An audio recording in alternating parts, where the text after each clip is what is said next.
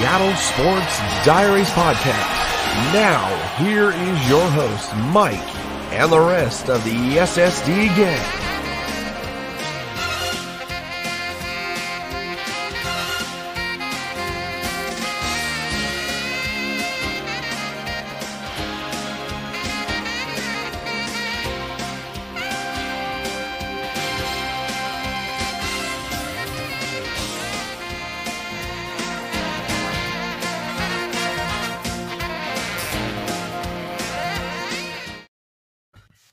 Is going on, everybody? Welcome to Seattle Sports Diaries. Um, real quickly, that is our brand spanking new intro, and I'm not even gonna lie, 509. It's even more sexier than when I first watched it. kind of reminds me of Sports Center. Well, it, it had the baseball tonight theme, plus it did have the old Sports Center theme in there. Uh, I just was saying what it reminded me of. I didn't say it was a bad, I didn't say it was good or bad one way or another. It's a good thing. Sports Center is iconic. Yeah. Uh, Max Tanzer is responsible for our theme for, for our new uh, intro video. Uh, if anybody needs any work done, uh, he is a sports media major uh, at uh, Ithaca College. He also, it, again, he did a fantastic job with our uh, with our intro. So if anybody needs any work done, if anybody needs uh, an intro for their podcast, give give this guy a holler because uh, again, he did a fantastic job with Seattle Sports Diaries uh, intro. But let's go ahead and get to the big news for this past week. Ken Norton, he's gone. All Seahawks fans have been asking and praying for, and it finally happened. Yeah, I think I think it, it came a year too late, really. Um, I did. I, I, I do believe. I think that there was a lot of last year that saved it when they looked at it down the stretch. The pass rush came alive, and this and that, and this and that, and they won 12 games. They looked good. Uh, I, I think the big problem was that was a lot of smoke and mirrors propped up by really bad opponents, making a really suspect defense looking good. And then you saw it again this year where you had a stretch of four games in a row they gave up over 400 yards of offense, and that's that's like historically bad. And then they had some some oh, you can look to the fact that you know they allowed 21 points per game this season, but like down the stretch they only allowed like 16 or 17. Really, you know. And, and once again, you could be like, "Oh well, yeah. See what happened, Norton? He was master tactician, and this, but he really wasn't." Um, you know, there's Yeah, plenty yeah. of people that will argue that on Twitter that he was this this guy that should have got more credit than what he got. He really did. He didn't deserve the credit. He was bad in, in Seattle and continued to do bad. He was bad in in Oakland, continued to do bad. And it's just, you know, he's not a D coordinator.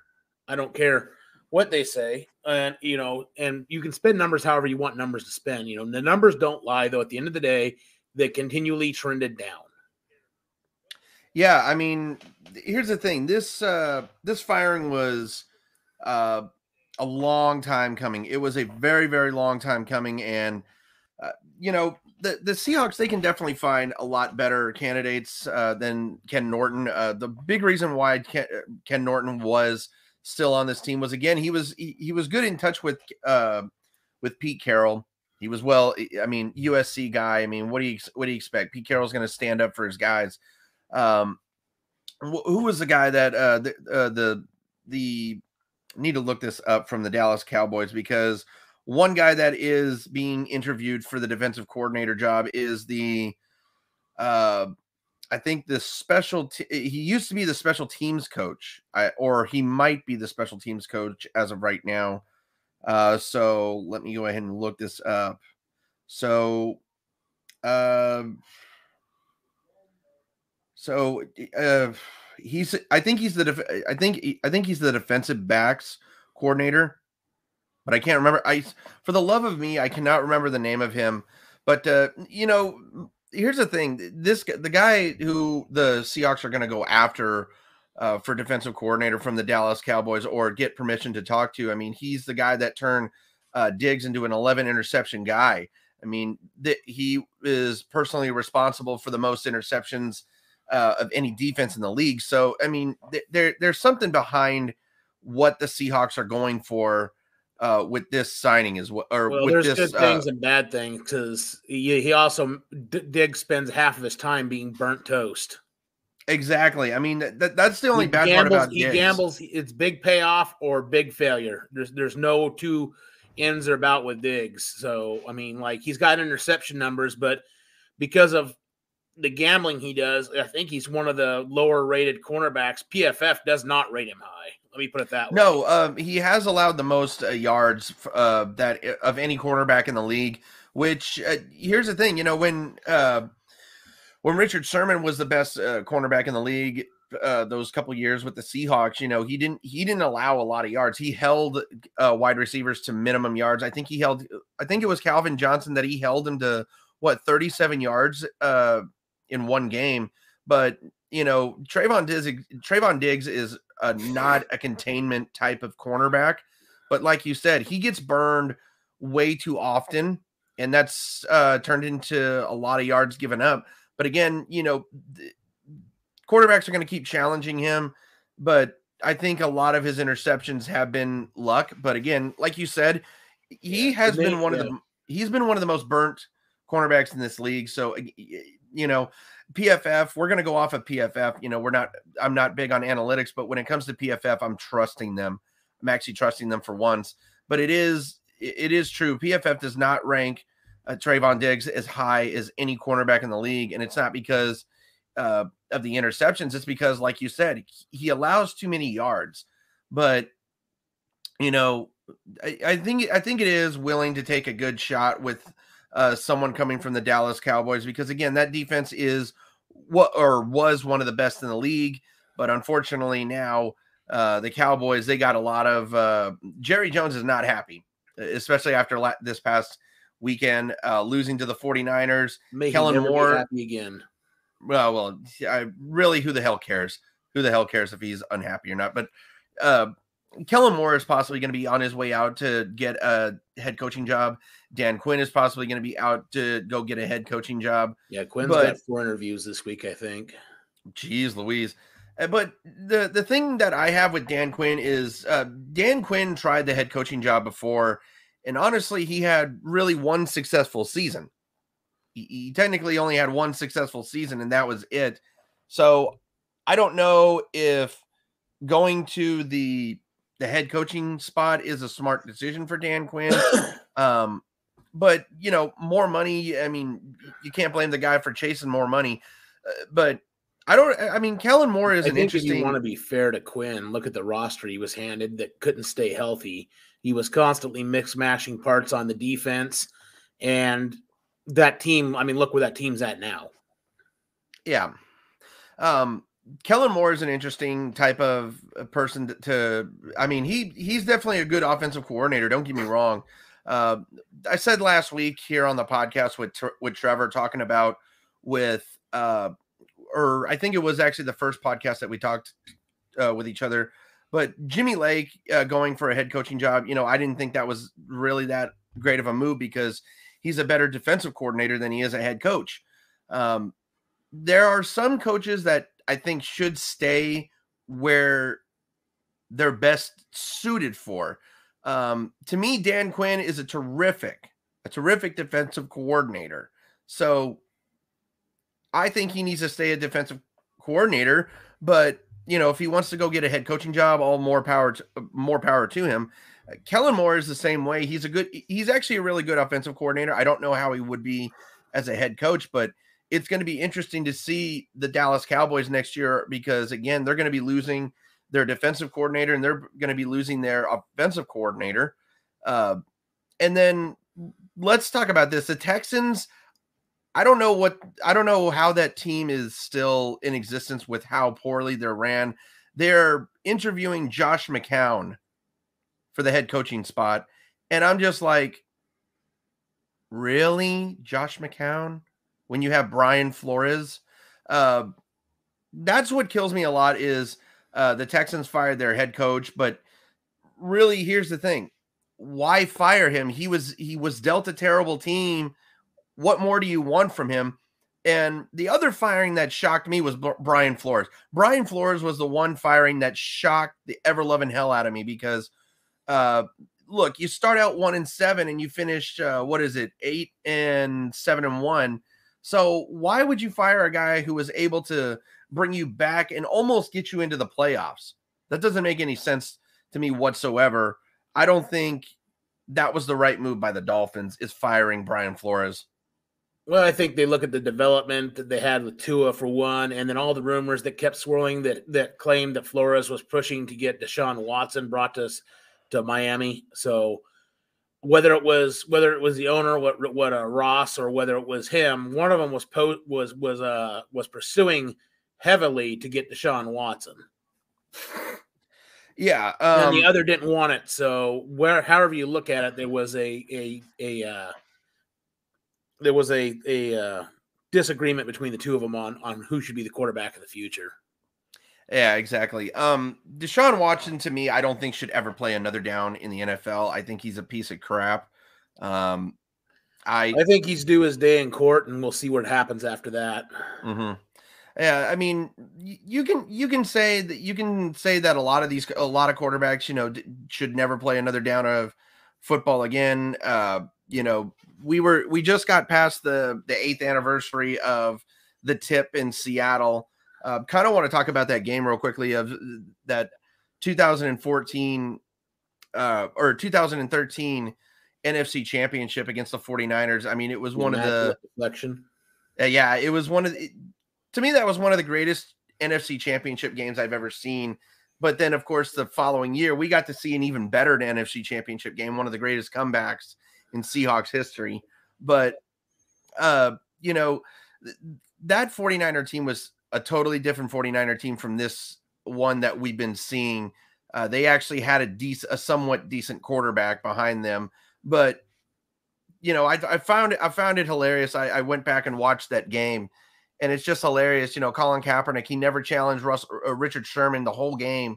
He kept going away from him. He kept going to Byron Maxwell. He kept challenging Earl Thomas and uh, Kam Chancellor. He just kept challenging everybody else, but didn't challenge Richard Sherman once until the final play of the game, and it bit him. And I just, I, I, I, I loved it. I loved every second of it. Just watching it again. I mean, those were the good old days of Seahawks football back when we were elite. yeah, it was good times.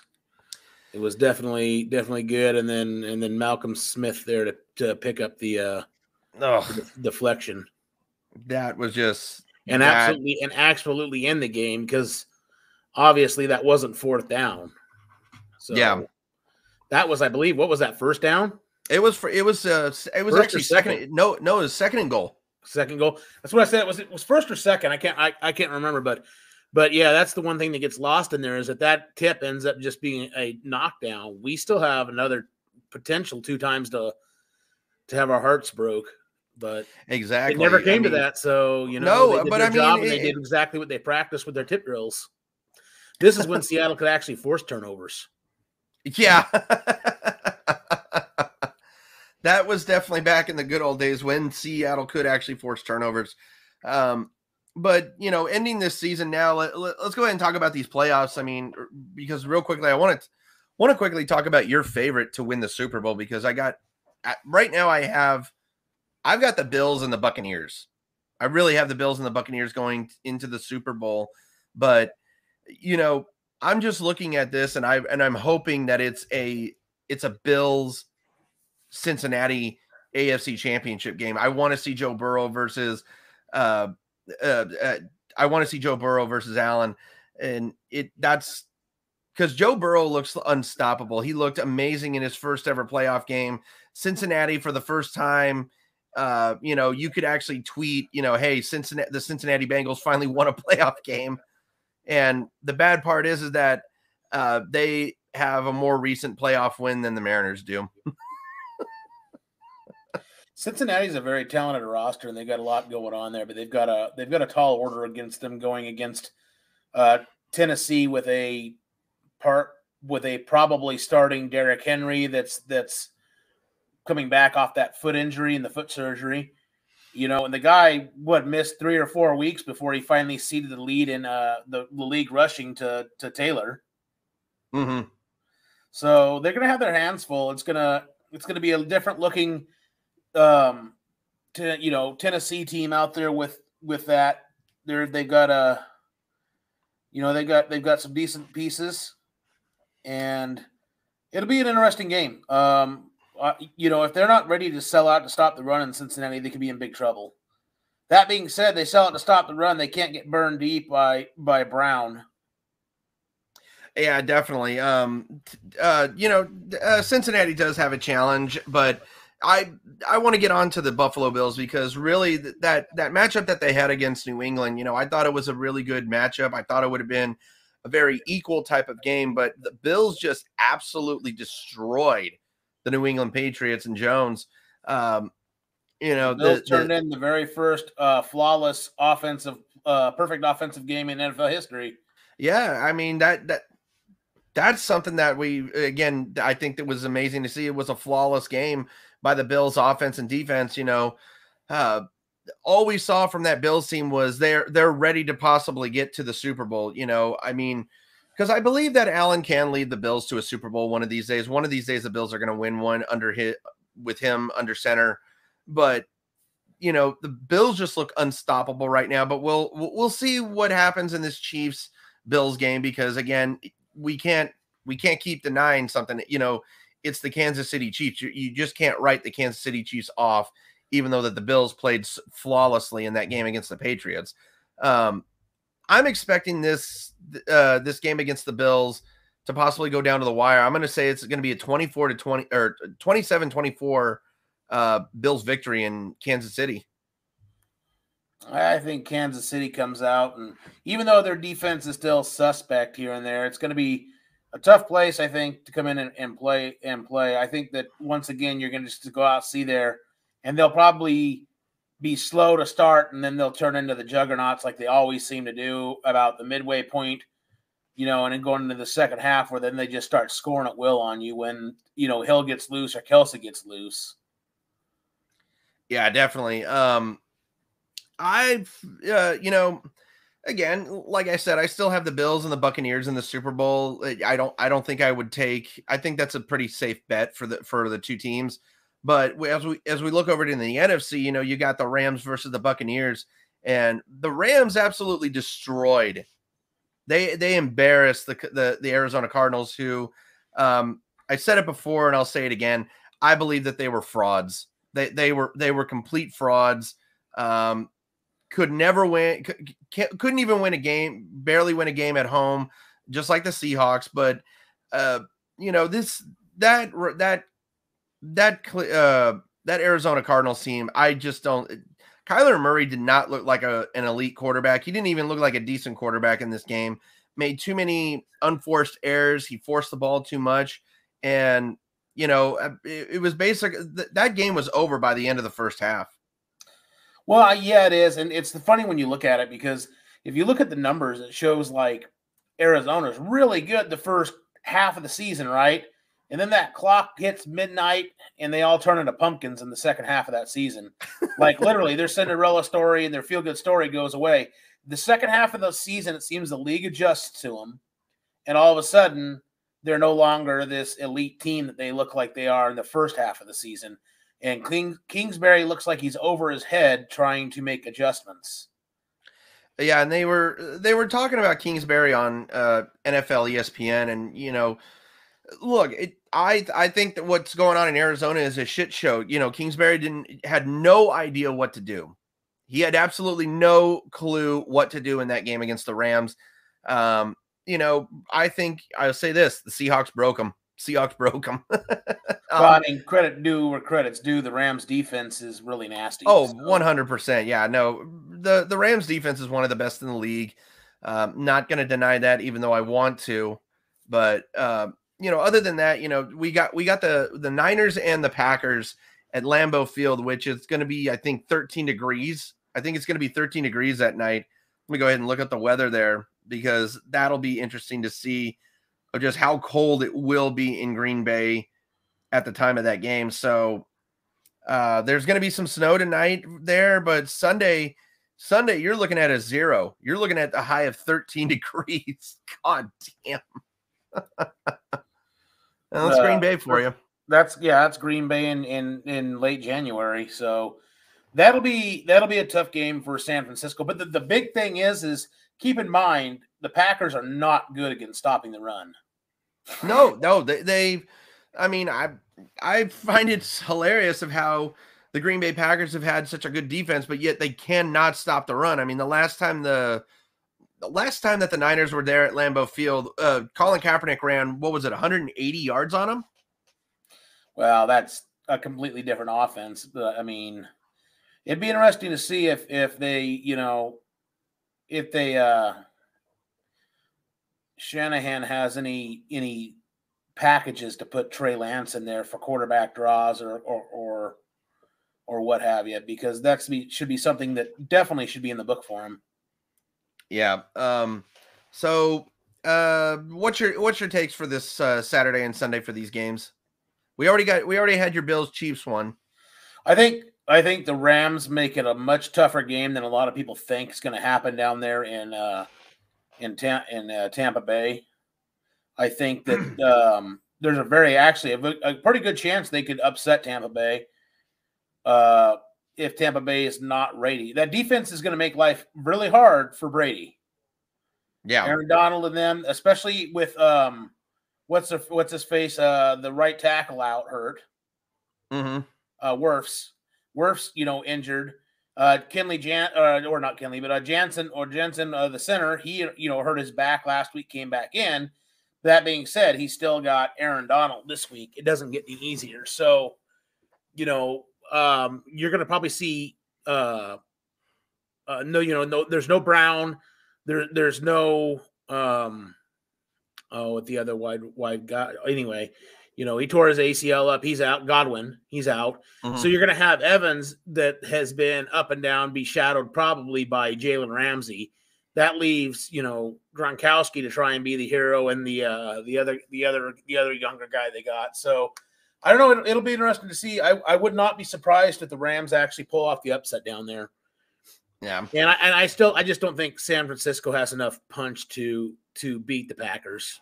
No, I, I agree 100% on you. Uh, let's go ahead and talk a little bit about the Seahawks draft. Uh, the Seahawks in this upcoming draft have five or six picks, I think. Let me go ahead and let's go. Ahead. Uh, so, uh, so it's yeah. So they have six picks in this draft. They've got six picks in this draft. Uh, I just looked at a mock draft that uh, that the C that uh, Seahawks Wire just wrote, and for some reason they have at the uh, the 107th pick uh, Zion uh, ZTF from Washington. And here's the thing: I can't see that happening.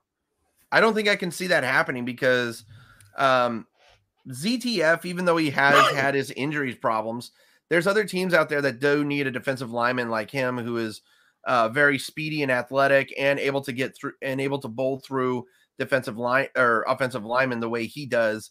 But I don't see ZTF falling that down uh, that that down in the in the draft. I want to say he's a late second round pick, early third round pick at best. Yeah, I don't know. Seattle's got a list of things they really need to target, and they need to decide well what they can do. Uh, they still need more pass rush. They definitely need an interior guy that is disruptive. They don't have a defensive tackle that is athletic and, and disruptive. Poona Ford is not. Uh, Al Woods is not. Al Woods being obviously a free agent as well. Uh, Bryan Mone is definitely not. So they do not have a guy that can. And I mean, look, every other team in the league, for the most part, is looking for a defensive tackle that can get in there and and be that disruptive guy. So don't get me wrong; it's not not a secret. Everybody's looking for one, but Seattle's really got to look hard and find one because they have no pass rush from the interior defensive line. Mm-hmm. So that's something they need to target. Um, I don't know. There's a, there's a lot of dominoes that need to fall um, for that team. They're probably they're probably going to need to start looking for cornerbacks as well. I'm I'm pretty pretty much thinking that uh that uh the cornerback market's going to price themselves out on on uh on Reed. I think that I would not be surprised if Reed gets to the open market if he ends up getting that 12, you know, 13 million a season, um, kind of like uh, uh, Shaq did last year. Mm-hmm. yeah, that that that contract to me was uh, unbelievable of how Shaq Griffin got that much money. Um, I think he was a little bit overpaid in that uh, in that mindset. But I mean, you're you're you're as worth as much as someone's willing to pay you, though. That's that's what uh, David always used to say here on uh, Seattle Sports Diaries. But you know, uh, You're- Seahawks. you're- that's exactly true. You're worth exactly, you know, and teams that are desperate will pay to get will pay for performance. Mm-hmm. And the I don't even think should, did Shaq even play that well uh, for Jacksonville. I ne- I he had an up ever- and down season, just Okay. like Seattle. So it's not like he had a terrible season. It's just really up and down. And I think a lot of turmoil. And he was asked to do a lot more than he was asked to do in Seattle. So Yeah, I, I just um, think I think there's a lot of stuff that needs to fall and a lot of needs stuff to get taken care of before we can even start really looking at the draft process. Um, they need to do a defensive, you know, coordinator, of course, before they decide if they're sticking with their scheme or what they're what they're going at. A different defensive coordinator that has a different scheme could have different priorities on what he wants to identify in the draft, which can completely change the way they go defensively, and he can also, you know, and and free agency. Uh, Yeah. you know, the report that I see is Fowler, Jerry Fowler from ESPN, basically says that uh, Broncos, uh, the Broncos uh, defensive guy, uh, Dontella mhm. or Dontel, Donatell, it's his job to lose. He's inside track. okay. They've requested, yeah, Ed Ed Donatell. It's his job to lose. A couple of people say Tom Pelissino reports Pelissero reports the same. Or no, he reports actually that uh the Seahawks are interviewing Whitt, which is your what you're the guy you were looking for, Joe Whitt Jr. from There we go. Dallas. And uh yeah, it- it'll be interesting to see. You know, Seahawks need to figure some of that stuff out before we really know which direction they're going to fall and going to go because Mhm. that'll change. That could change a lot. What what they him and Pete decide they want to do, and then of course there's the there's the whole what it's going to cost to cost to retain Diggs. Yeah. Um, uh, there, uh, I'm looking at 710 ESPN. They were they were talking about uh, free agents that they were saying that need to be re-signed. Uh, they mentioned DJ Reed. He is definitely one that needs to be re-signed. Um, I believe that that's absolutely true because uh, Reed uh, is uh, Reed definitely showed potential this year. He was he was definitely a damn good. Uh, he was definitely he was definitely he pl- he played very well this year. I mean, I can I cannot Yeah, deny that- well last year as well too. Yeah, yeah, so I, I want to say DJ Reed is gonna um is definitely gonna be one of those guys that they need to re-sign. But uh Duane Brown is also on their list for some stupid reason. I don't I don't really think that Duane Brown needs to come back, but if if, he does come back, I don't think that he need he should be paid as much as uh the Seahawks were paying him. I think I saw basically a report suggesting that he'd probably get something like a two year, eleven and a half million dollar per contract. Eleven million dollars per, huh? 11 and a half is what the suggestion was. Um, Mm. I don't remember Uh, who it was, but that's what they were suggesting is it'd be something like a two year deal with 11 and a half per. Yeah. Uh, Um, I, I think that Brown played w- well. I think Brown had up and downs, but I think that you remember anybody that plays with Russell Wilson is going to have problems. Brown definitely had games where he didn't look good, but Brown Yeah. down the stretch definitely looked good. And, it, and and it's the same with Carlos Dunlap. You know, he had, I mean, for some reason, you know, what was it, the last six, seven games he played out of his mind. Um, and if you were to tell me that, you know, at the end of the at the half season mark where uh, Carlos Dunlap was struggling, if he would to be, what was it, second or uh, was he second on the team in sacks or was he first? I think he might have been first. Yeah, I think he finished. I can't remember. I think he finished first. I think. He Well, beat- I mean, if if you were to tell me that, you know, uh, I'm sure. I, yeah, he'd be. I think it's. I think it's just Surge put him past Taylor. Okay. Yeah. But uh I mean, you know, he's definitely uh a guy that uh who is going to be staying with this. Uh, Rashad Green I think does need to be coming back. Rashad Uh, Green, yeah, I yeah, Rashad Green think- was was definitely if, if he doesn't get pricey out on the open market too, because remember, Quinton Jefferson got like two year, thirteen million dollar deal out there. Q did. yeah, that's that's true. and Green's twenty five and has had production. Yeah, I mean, I think he might he might ask for between, you know, what was it what is it? Yeah, I think I think he might ask for a little bit higher price than that, but uh other than that, you know, it's it's going to be interesting to see who the Seahawks do resign, who they don't decide to resign, and who they decide to go after, and who they decide if they're cutting or they're renegotiating with. I mean, we can all speculate all we want, but Wagner lo- looms huge out there. You're paying Jamal Adams 17 million, 17 and a half million, and you're paying Bobby Wagner 16 and a half. Mm-hmm. Are you going to pay Wagner 16 and a half million for another season? Yes, he's second. Yes, he made second team all pro, but he's definitely on the downside is what it looked like this year. A lot of less, there was no inter, you know, a lot less big plays. Mm-hmm. Yeah. I mean, I don't know what to say, but uh, other than that, you know, uh, not much uh, Seahawks talk left though to talk about. Uh, but uh, again, I do want to get this before you get out of here. Uh, what is your Super Bowl prediction? You know, I don't. I don't have one at the moment. I think. Okay. I, I, I think there's too much. I think there's too much madness that can happen still this week. I think it's. I think it's as wide open as it's been in recent years because all teams that are there have had flaws and mm-hmm. struggles.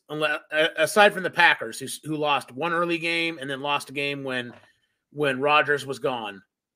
Right. Yeah. Two of their two of their four games, and of course they lost the last game of the season against the Lions.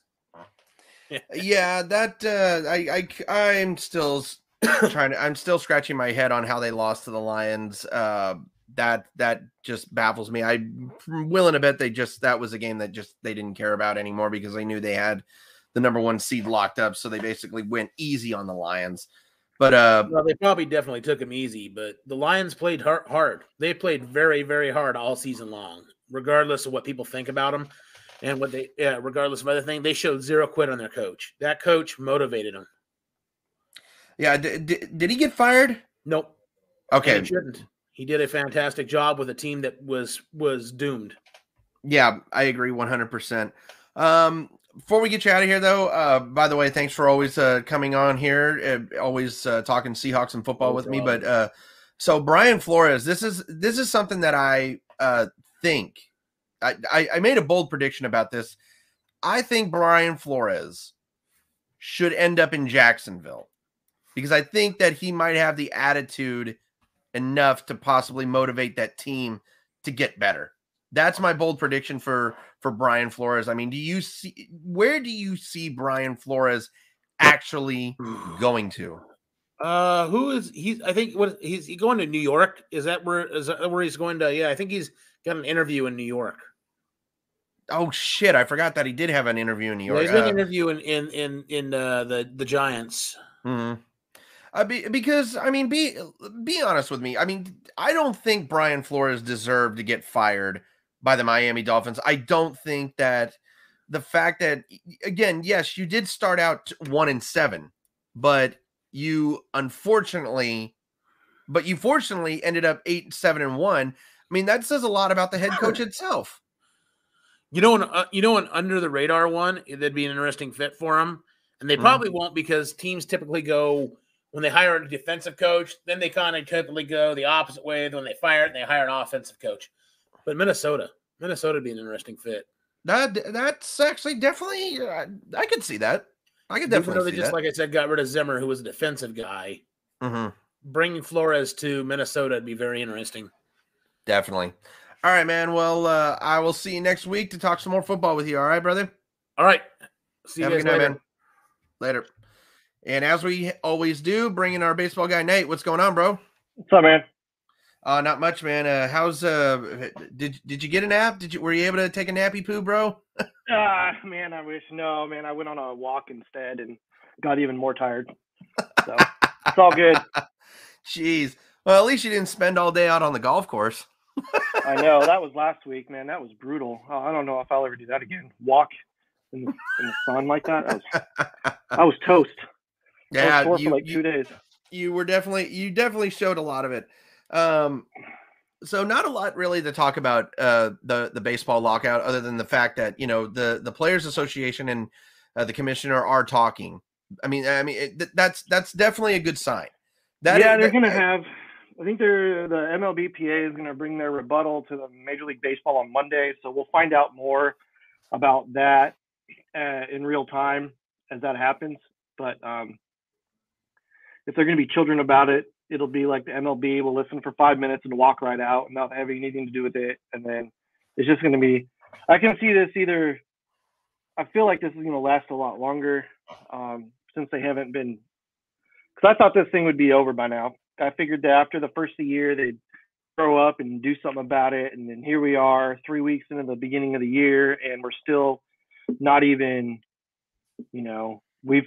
I think they've sat down with each other for maybe five minutes a piece. It seems like, and that's it. And we're uh, the January 21st. Let me open my calendar here on my phone, I guess, not on my MacBook, but uh, see, January 21st. We're sitting here one, two, three, three weeks and five days away from pitchers and catchers are supposed to report. Oh boy. So well, we do know that the we do know that the minor leagues, the, the minor leaguers are going to be reporting to uh, spring training at least. At least they're going to. Ha- We do know that the minor leagues are going to be having a season. Uh, Right. and, and and speaking of the minor leagues, uh, AAA has said that this year that they will uh, bring in robot umpires uh, to call games, and I don't think it's robots. I think it's going to be a. So what it's going to be? It's going to be a system, from what I understand, is where there'll be an umpire behind the plate, but he's going to have something in his ear, and he's going to call ball or strike based on what he hears in his ear.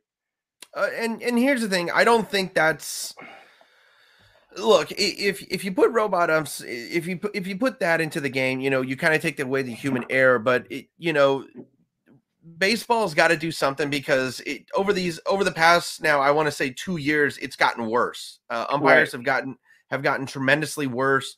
Not not fielding umpires, not third, second, or first base umpires. They've actually been able to get calls uh, right uh, most of the time, but it's home plate umpires with terrible strike zones that just needs to change. And uh, one guy that brings to mind, or two guys that come to mind, is both CB Bucknor and Angel Hernandez. Both of those guys uh, should not have jobs in baseball as an um, uh, as a home plate umpire, uh, especially Angel Hernandez. Angel Hernandez has been consistently bad for damn near 30 years now, but there's there, there's a system that I had that I think that should have been put in place, and it's uh, start finding these umpires. Uh, go over the games, see which calls affected a game. That's Right. what they need to be fined for. And there was a couple games uh, this past season for the Mariners where the home plate umpire it uh, they may not have uh, the Mariners lost the game, but there was several strikes or ball calls that should have been called their way that could have determined whether the Mariners won or lost. That's what I'm more concerned about is uh, you find the umpires for calls that affect the outcome of the game. Right. And maybe if the umpires were to get fined enough and lose enough money, maybe then they pull their heads out of their asses and start calling better ball- balls and strikes. Because again, th- there was one, and I can't remember who was who threw it, uh, but it was or no, I remember it was Justice Justice Sheffield. Uh, I think it was in 2019. He threw a pitch smacked straight down the middle, and it was while he was in AAA. And the umpire, the the the batter was walking away because it would have been strike three. He was walking away. Justice was walking away. The catcher was about to throw to third, and the umpire just Right. did not call a strike.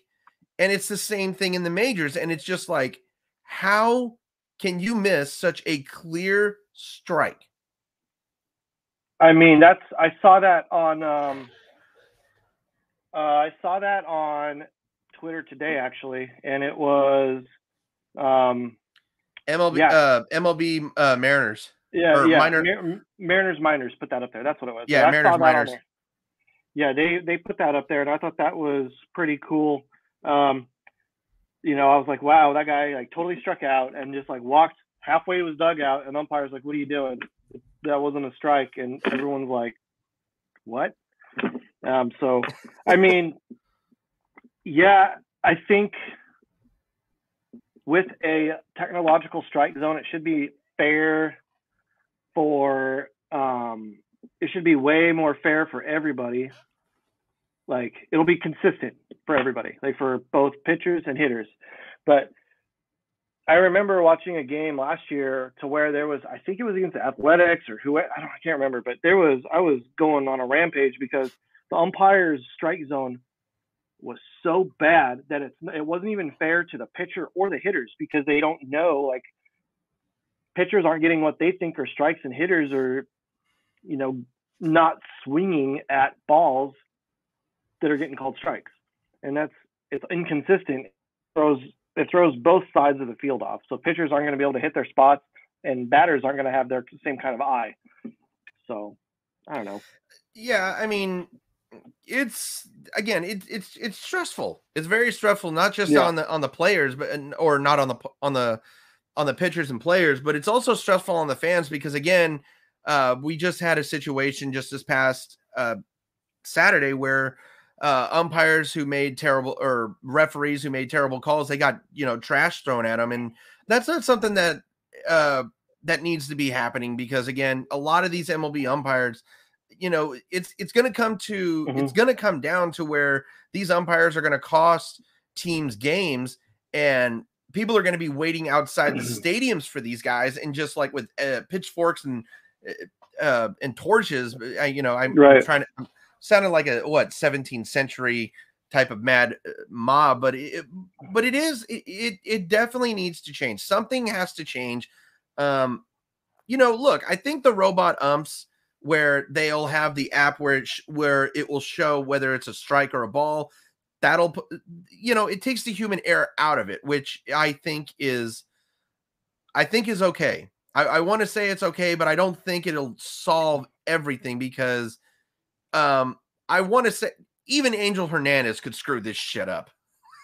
I mean, yeah, but I mean at the I same time, I'm afraid you know sometimes they'll call like they'll hear whatever in their ear and then they're going to be like nah there's no way that's true and then call it the other way you know does that make sense mm-hmm. so like if there's like a pitch that's like touching the half of a micrometer of the outside corner and the robot calls it a strike and the umpire staring at it you know going now there's no way he calls ball anyways i wonder you know wonder how that'll work out because yeah the, i mean it it it'll be interesting to see exactly how th- this this really does affect the.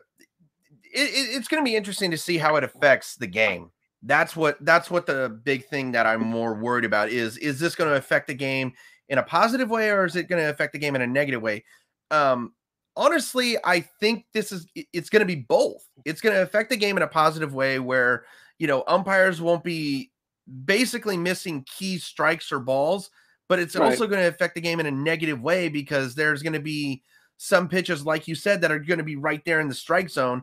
But the umpires are going to be like, no, that wasn't a strike; it's a ball, and they're going to call it. There, so there's going to be there's going to be ups and downs to it.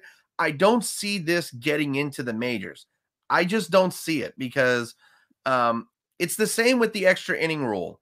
Um, the first time I ever went to a game where it was the extra inning rule where the runner starts on second. It was it was an Everett AquaSox game. Yeah. It hadn't even been put into the majors. And I'm looking at the, I'm watching this game and I'm said there's no fucking way that this can make it into the majors. What happens in 2020? It happen it, it gets put in there. Um, yeah, the extra inning rule sucks. Uh, you know, that's I think that's one thing that the that the players are also uh, saying that needs to go, or it's actually MLB that's saying. I don't like the I don't like the whole ghost runner idea. No, I don't like it either. I mean, if they were going to do it, they should at least put them on first to make it a little bit more of a challenge, so that the next base hit you give up, you know, is maybe just like a warning, you know, to like the other team, like, hey, got a runner on third now. What are you going to do, right? I, I, think putting, I think it, it, hands a lot of games away. Putting a runner on second, if anything, put them on first. If, if and that's where I would draw the line. That way, is a little bit more of a challenge. It's not as easy to get them over to home, but it's a little, and I think it's more competitively balanced for both sides right there, if that makes sense. Yeah, uh, 100%. It's, um, another thing that uh, baseball needs to change is definitely uh, what was it uh, and i just had it slip my mind i just had it slip my mind but uh free agency uh, free agency, yeah, the, the, the, things definitely need to change. Um, I don't think these rookie contracts should be as long as they should because um, here's the thing, you know, when you when you're 27 years old and you're barely making the minimum wage of baseball, or you're making a little over a million dollars, and you th- and you know how good you are, you should be getting paid earlier on in your career. Uh, what was it? Mike Trout uh, signed that uh, near 500 million dollar contract when he was 25.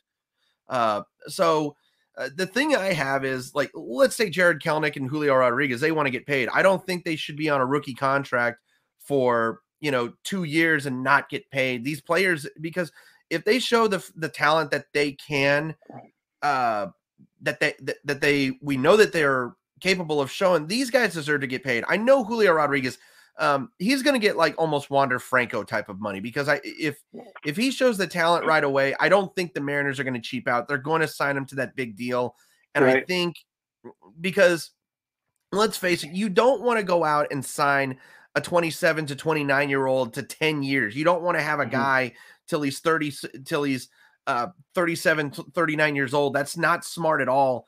And right. and most in most of those good years that that player has are past his prime.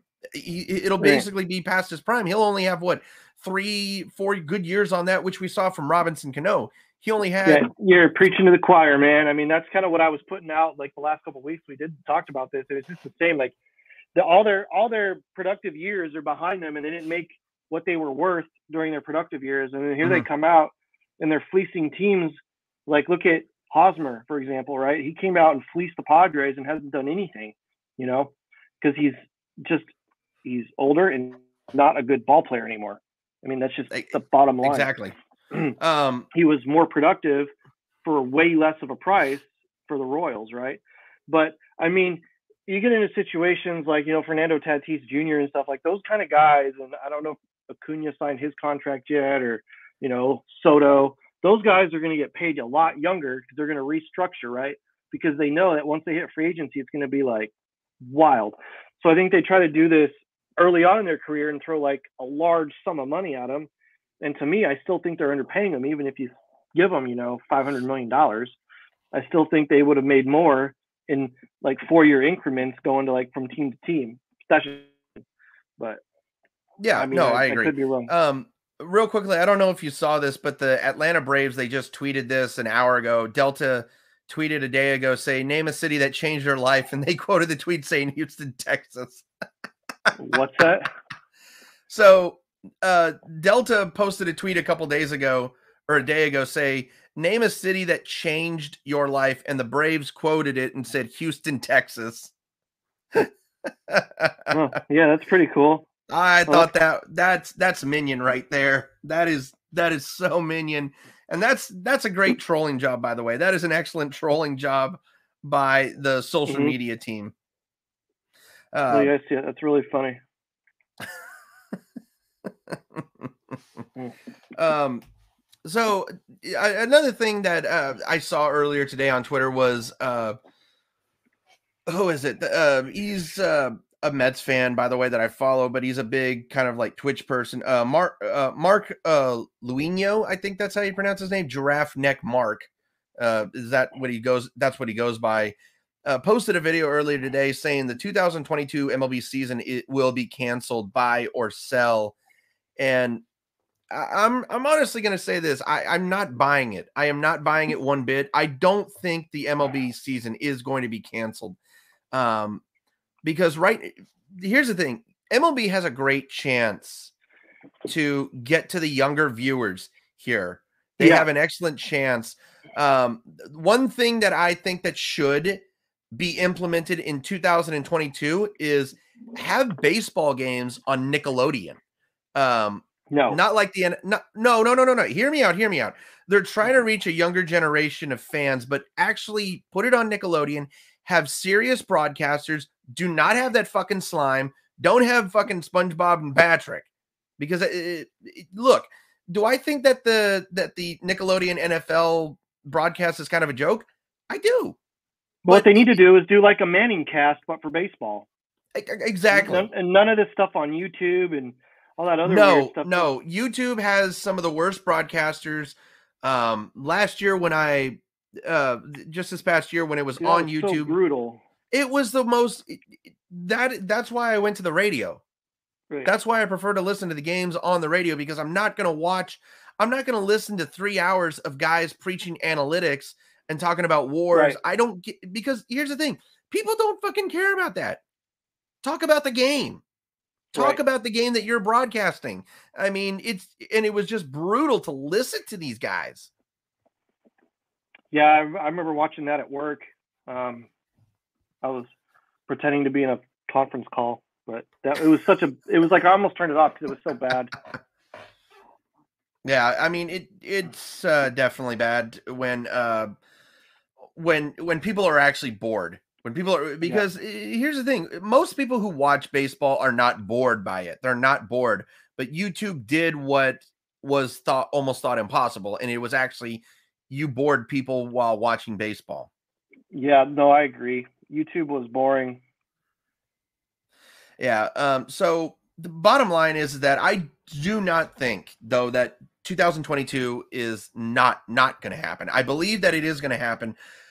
My hope is, and, and I'm really hoping this because I don't want to have to miss. Because so in I let me tell you a quick little story. In 2020, I planned a trip to go to Miami to watch the Mariners play the Marlins. Mm-hmm. This and I had planned this about a month before the pandemic even started. So when I and and I went to spring training that year. I went to spring training that year. They were doing everything. There was no mask, no nothing. Everybody mm-hmm. was living their life just according to, you know, just living their happy go lives. Then all of a sudden, after I get back home a month later, they say, "Oh, the season's canceled," and I'm just right. like, "You've got to be fucking kidding me!" So I fly down to I fly down to Florida. Ended up going on a fishing trip with my dad out to Lake Okeechobee doing some bass fishing, which I suggest to anyone who is a good who's a fisherman, get out to Lake Okeechobee, go do some bass fishing.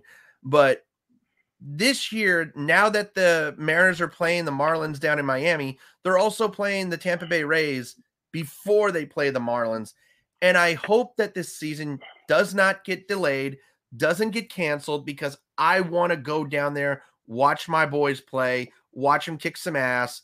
And uh, funny thing about Tampa Bay is their president posted a tweet uh, on their social media and right. they said that their deal didn't get done. This is my opinion on the Tampa Bay Rays. Get the is fuck out of Expos? Yes, like get, become the thing? Expos. Go to Montreal. They actually want a team. They actually want to go watch baseball. I mean, it's, in it's ten ridiculous. years, you're gonna have people in Florida going, "Oh, we need a baseball team like in Tampa," you know. but um, no, just I, like I, in Seattle, you know, with the Sonics, they're like, "Oh, we need a basketball team back in Seattle now." Well, th- well, mean, we do need a basketball team back. in Well, Seattle. I know, I agree with that. I know, I, I agree with that, but it's just like, it's like anytime a team pulls out and leaves, people are like, some people are like whatever, and some people are like, okay. I think it would be more. I think there'll be less people upset about the Rays leaving than those who left the the, the Sonics leaving, right? Like everyone exactly. was mad about yeah, that. Yeah, because. But in ten years, it's going to be like that void is getting bigger and bigger, right? So mm-hmm. I think more people now miss the Sonics than they did back in 2008 or nine, whenever they left. So yeah. I think there's more of a hole now. Like, oh gosh, we need basketball back. You know. Yeah. Um, so that's going to do it for this uh, baseball segment. I appreciate you always uh, joining me tonight, Nate. Yep. Uh, hopefully next week you're nice and rested up. Uh, we'll see. Yeah, I'm good. I'm, I'm pretty rested tonight. I'm, I'm awake. well, anyway, uh, gonna try to get some guests on next week to definitely talk some baseball with us. But uh, you know, hopefully we have something even better to talk about next week, and that's the beginning of the 2022 season. Yeah, I mean, like I said, uh, yeah, 2022 MLB season needs to happen uh, for the Mariners, uh, mm-hmm. for the Mariners' sake, uh, because it's we're at that you know precipice, we're at the we're at the edge of that cliff of being ready to you know do something great in Seattle, and if they can't, and it happens to be the year, you know, there's this collective bargaining agreement looming over everyone's head. It's just it's frustrating because uh, the little spark that the Mariners had last year, and I think you know that's going to turn into a wildfire this year. So, not having a you know another developmental season like 2022 and losing out on half of 2020, I think you know in the minors, all of 2020, if you were in the minors, you know, is just going to hurt the, you know, hurt the Mariners. So 2022 needs to happen at least for the Mariners' sake. And if it doesn't, man, I don't even know. That's going to be bad. It'll be bad.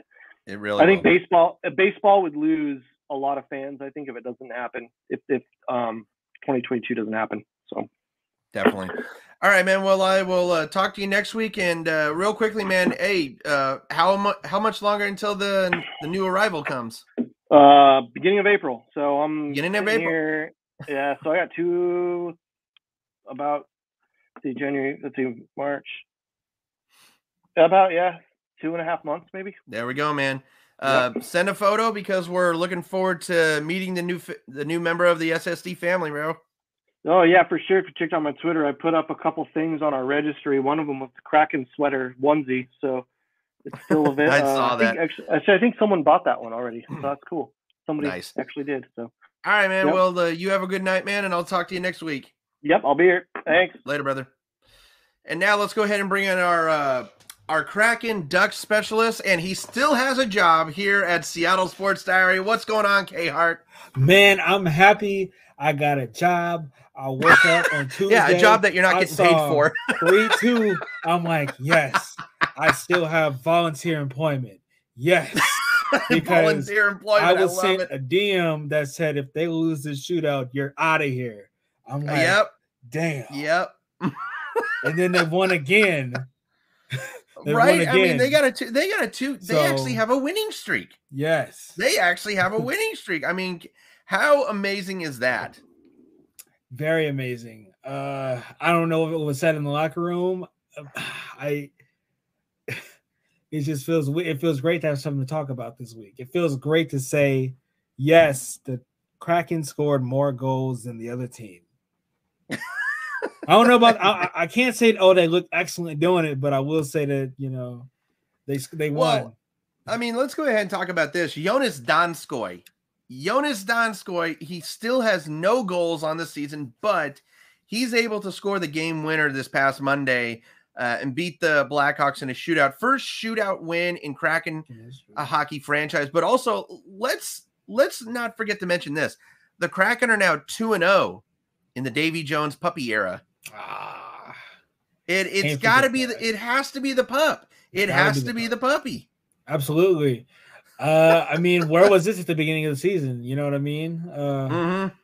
wow. I it, yeah. yeah, I mean it, it's it's beyond me of how poorly the the Kraken have played, but uh, really, let's look at it this way. I mean, the Kraken though they, they play they've been playing a lot better because they actually have players on the team that they need. Uh, you know, but the, last night though was a very very gutted out win. I want to talk about that one Yeah. uh, uh, because uh, the the the Kraken had another problem that we have been mentioning for for for weeks now, Yeah. for a few weeks. And let me go ahead and look this up. So here it was. Um, the Kraken are, were 0 3 on the power play, but the Sharks had double the power plays than the Kraken. That's unacceptable. And not to mention, uh, you know, Susie, who was one of the stars of the game, he had two goals. Uh, Calle Järnkrok had his uh, sixth goal of the year. Morgan Geekie had a hell of a pass on that one, but Yarncroke absolutely just blasted that thing. But these the the penalties have had to stop. They need to stop because this game could have been could have gone in the Sharks' way because the Kraken were on the power were they were on the power the the the the penalty kill for almost 10 minutes.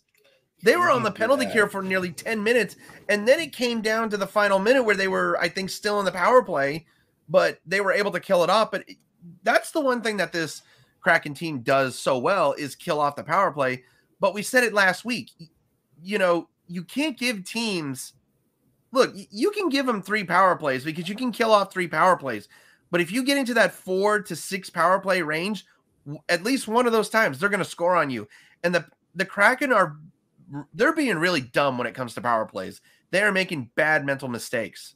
And and again, it almost cost them yesterday. I, I gotta tell you, uh, I'm just I'm not a fan of, of this decision making. I'm not a fan. Uh, I think they got to work on that. They need to be more disciplined. You cannot give that Sharks team that many power plays. You you just can't do it. Uh, No, well, you can't do it to anybody, but specifically the Sharks, you just can't do it. They're bound to get at least one with all those shooters.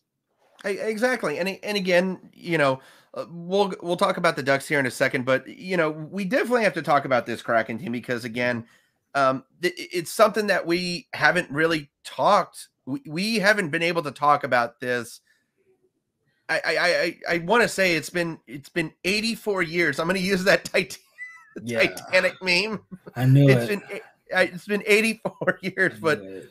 well, I mean, come on. I mean, it's it's been a long time since the Kraken have actually won two games in a row. Yeah. Um, the last time they won two games in a row was uh, back in November. It was back in November when they beat Washington and Carolina, and those were two really good teams that they beat. Right. Um, Kraken tonight playing the St. Louis Blues. The last time they played the Blues, let's see what the final was. It's two one. Two to one. Okay, Yeah. so they didn't get beat badly by the Blues, but they were able to stay. You know, they were able to get to, to just stay in competition with them. right. But that's the thing with this Kraken team is that they're they're better than what they look on the record. They are a lot better than what they look like on the record. They're not as they're not necessarily a bad team. They just have bad luck. I didn't do it. Sorry about that. Yeah, I understand. I they're not bad teams per se, but they just got to get better. They, got to start scoring eventually, right? And these have been all been very low scoring games by Kraken standards. So I was gonna say that, yeah. hopefully we start scoring because like two, it's not gonna work for that much longer. Yeah, and this is another thing that uh, I want to also talk about is again, both of these games were three to two. Uh, again, a shootout win against the Blackhawks, which was a very gutsy performance by this uh, Kraken team. Want to talk about that real quickly? You know, the Kraken were able to go. Uh, I think. Let me go ahead and pull this up. Uh, but the Kraken were able to go. Uh, they were down two to one at the end of the second period. You know, it was it, uh, kind of like some bad giveaways that were unable that you know, uh, oh, what was it? Uh, Grubauer was unable to save. So, but then the Kraken come back in the third period. They were able to score that goal. Ryan Donato able to score the goal in the third period unassisted. And of course, in the shootout, you know, Jordan Eberle, Ryan Donato, and then Donskoi, uh, you know, Donato or Eberle missed. Uh, Donato was able to score, and uh, then Donskoi finally scored. But that, you know, here's the thing: you go up against a guy named Marc Andre Fleury. You go up against a guy named Marc Andre Fleury, you're not going to get a lot of goal o- opportunities. He made he made some of the most impressive saves that I've seen in a long time. And again, look, you got to give credit where credit's due. The the Kraken got a win off one hell of a goalie. Yeah, he, he's uh so Marc Andre Fleury is definitely still one of the best to do it, and he's still playing at a really high level. So the Kraken should be grateful that um, that it happened because he just keeps winning. Yeah, I mean he he keeps winning, but this this is another thing about that game that I, I can't keep stop I can't stop talking about. It's Joonas Donskoi. Joonas Donskoi has not scored in any single game that the Kraken have played, and fi- uh, so the Kraken have played. They played 35 games. Not once has Joonas Donskoi scored a goal, which is very surprising. I, I'm not gonna Right. lie. It's very surprising to see Joonas Donskoi without a goal, and you know it, it- it's kind of heartbreaking when you when you watch it. But to see Joonas Donskoi actually score the game winner, and I'm just like, that's got to be the monkey that gets off his back. That's got to be what possibly pushes him to be to possibly get you know uh, a couple goals here and there. You know, I, I'm thinking though that when Joonas Donskoi does score his first goal, he's not only going to score his first goal, he's possibly going to score like multiple goals in that game. Yeah, I could definitely see that happening. Um, I don't. I, it's always a mental thing about scoring. Uh, when you go so long without scoring in the league, uh, it's it's bound to happen at some point. It's, it's everybody gets snake bit. Everybody gets snake bitten. It's part of the game. It's part of the process. So uh, he's definitely going to get going sooner than later. Yeah, definitely. Um, one thing I kind of want to bring up is let's bring this up because I think it's absolutely hilarious. I think this is just absolutely hilarious. The Edmonton Oilers have two of the best scoring players, and they have two of the best point scorers in the league. And they just cannot find ways to win. They find ways to lose. Mhm. Um, actually, let's look at this. So they they have lost one, two, three, four, five, six, seven straight games. They have lost seven straight games, and the I mean, when we uh, when we first started talking, you know, the Edmonton Oilers were one of the best in the league.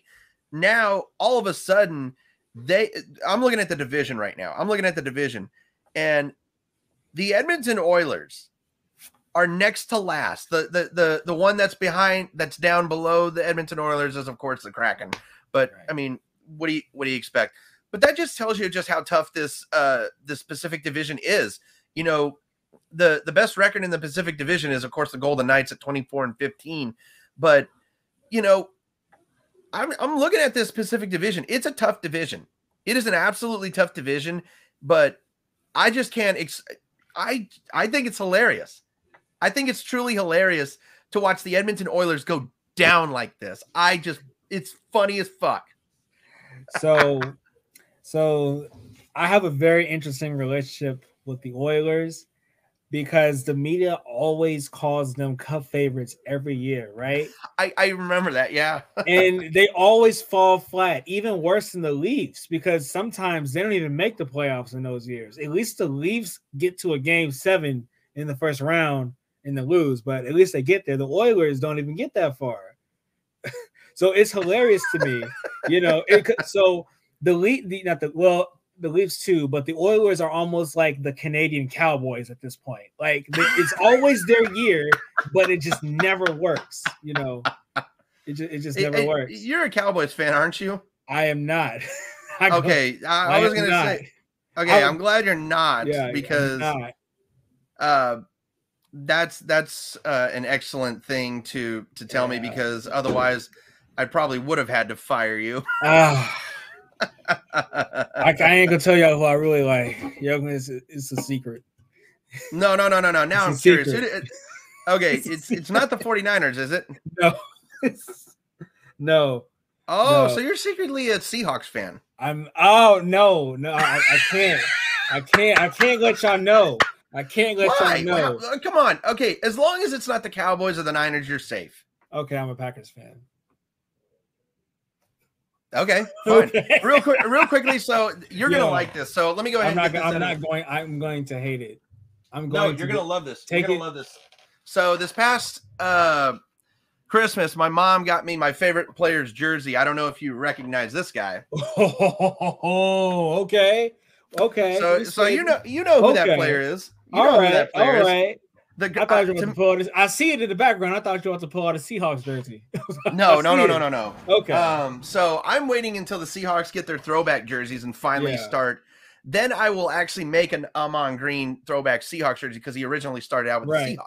yeah. But you know, to actually get that jersey, I want to get him on the podcast. I want to get him on the podcast.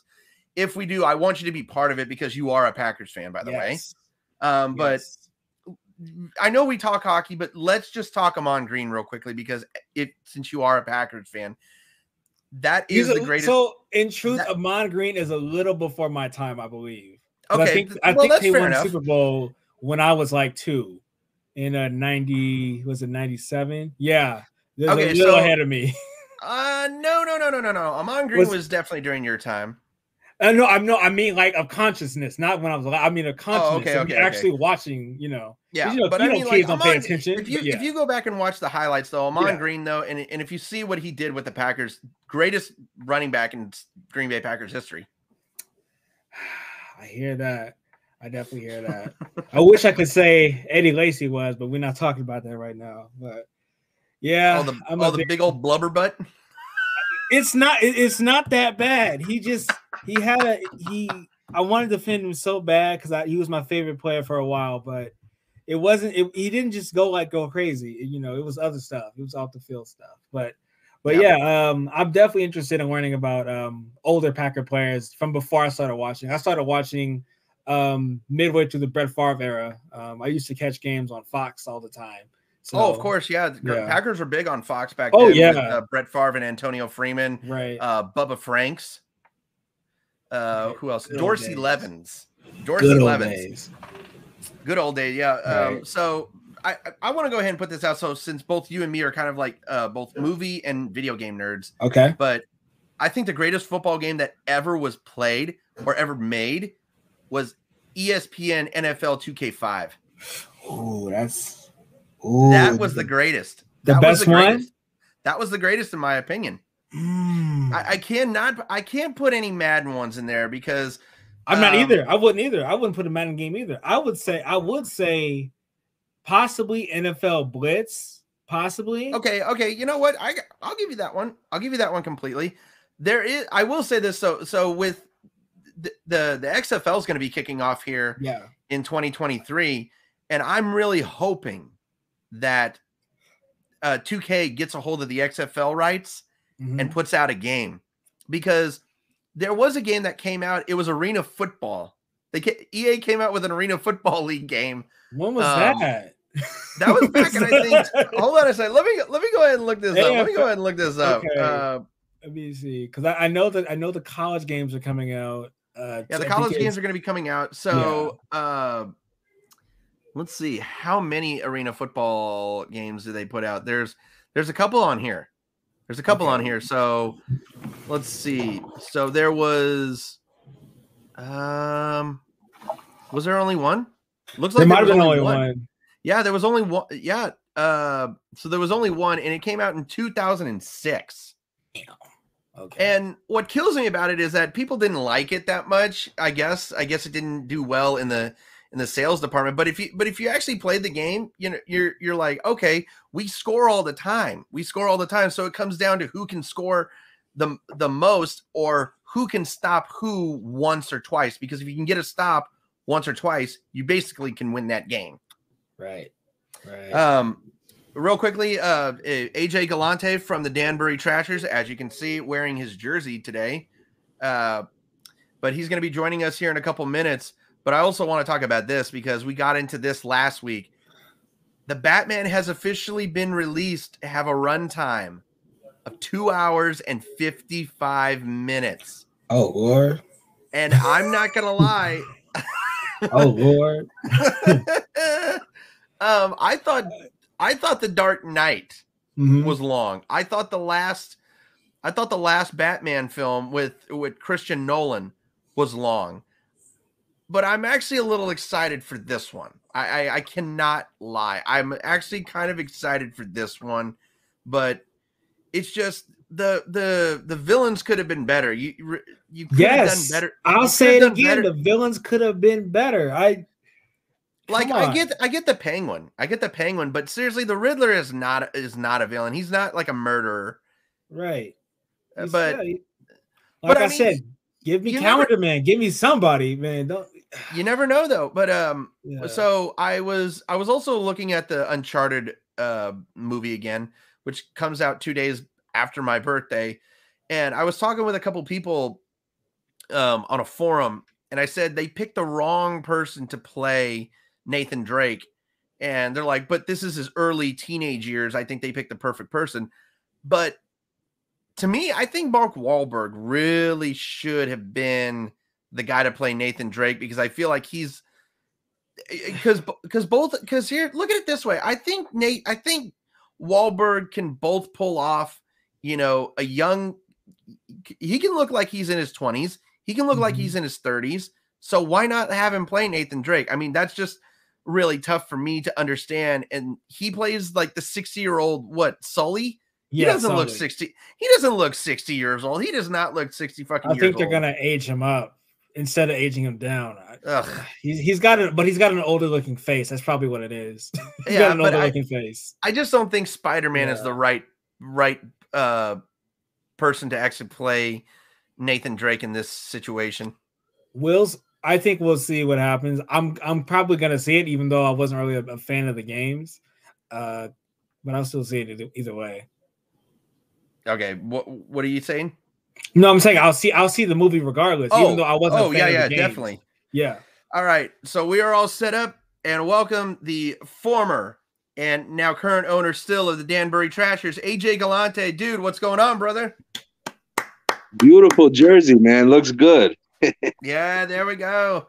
How you How doing you guys tonight, man? doing? I'm good. Pretty Thanks good, for having pretty me, guys. Thanks so Yeah, much. Definitely, man. Definitely. Uh, uh, K Hart, you actually watched that Netflix special, right? Yes. Yes, I did. Yes. Okay. So you know all about this now. So you you Right. did your he did the homework. Did the he made sure to he made sure to do the homework. So uh the first thing I want to ask you, and because I think it's ironic that it was it's 17 right here on the number. You were 17 years old when your dad got the Danbury Trashers, and take us through that first day. Take us through that day because I you were you were at high school at that time, right? Yeah, it's like I said in the documentary, it was so weird because um, you know, the week prior, you know, my my dad had said something to me about possibly doing this, and I kind of thought he was joking around.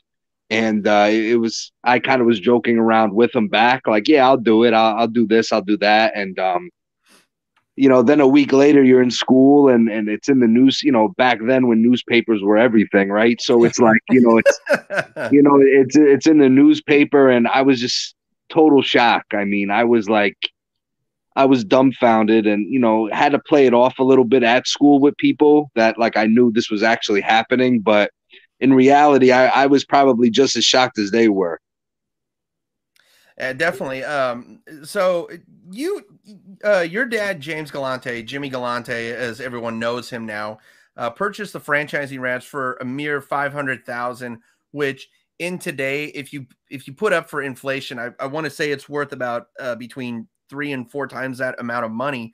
But uh, he also he also invested uh, another one point five million into the upgrade of the Danbury Ice Arena, and you know I you know, I watched the documentary and it, and it was an amazing arena. It was an amazing arena because uh, tell us a little bit about Danbury, Connecticut, because that's from what the documentary has showed us, that is an incredible, amazing hockey community.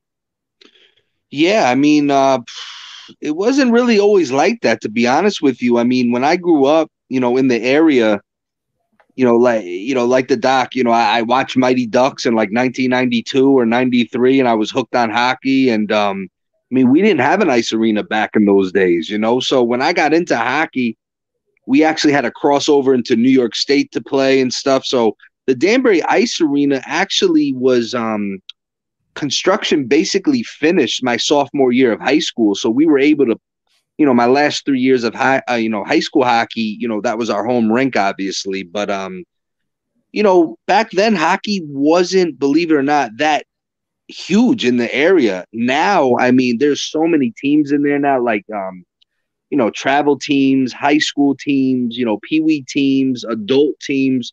It's it's really cool to see. Um, and yeah, to be honest with you, my, my dad with it on his own dime really renovated that rink. Um, you know, to prepare us obviously for our team, but also, you know, to try to build this hockey culture, you know, in the city. Yeah, man, you played a uh, you played a very big role in that community. So I wanted to ask you, how did you how did you know that those were the right guys at the time when you picked them up? Like, were you always like, yeah, I need some guys with hands, or were you really like, yeah, I just want some scorers? No, listen, one million percent. I mean, it's it's such a true story. I mean, it's sometimes I feel like people think we're like embellish these stories, but it, I mean, look, hook me to a lie detector. I mean, listen, my dad and I, I mean, like from the start, my dad and I really talked about this, and um, you know, again, people think I I kind of embellish this, but uh, to this day, I'm even I'm a huge wrestling fan, right? So Right. even back then huge into WWF, WWE, whatever you want to call it. But I grew up on WWF, and uh, you know, we we said like, listen, it, it's got to be entertaining. And and back in those days, I sound like I'm 80 years old, but back in those days, you know, uh, hockey. You know what? What lured me to the sport was how physical it was, the fighting. You know, not just the fighting, but just the physicality of it. It was such a unique sport to me. Um, and we tried to we, we're like listen you know this is kind of the direction we're going you know almost like as a heel bad guy in a wrestling ring right like we wanted to be the the team that people hated but loved, you know, loved to hate this team. And uh, we just we went out and found guys that that you know filled that role, that bad boy image, but at the same time could play hockey, which was our dirty little secret that we actually could score, we could win, and um, you know, we, we just caught lightning in a bottle, honestly. And uh, you know, luck luck does play into it sometimes. We just um a lot of things went our way very early on. Right, right. Yeah. Um, first pick, first ever draft pick you guys had, or first ever signing, was Gretzky. Brent Gretzky. You, you made every, you made you made everybody because I was watching the documentary and they're like, "We're getting Gretzky," and I'm just like, "Wayne Gretzky."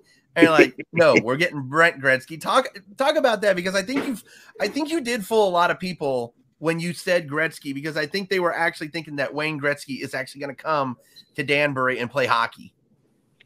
Well, listen, you know, again, you have to, you know, listen, going back to our city, Danbury, okay?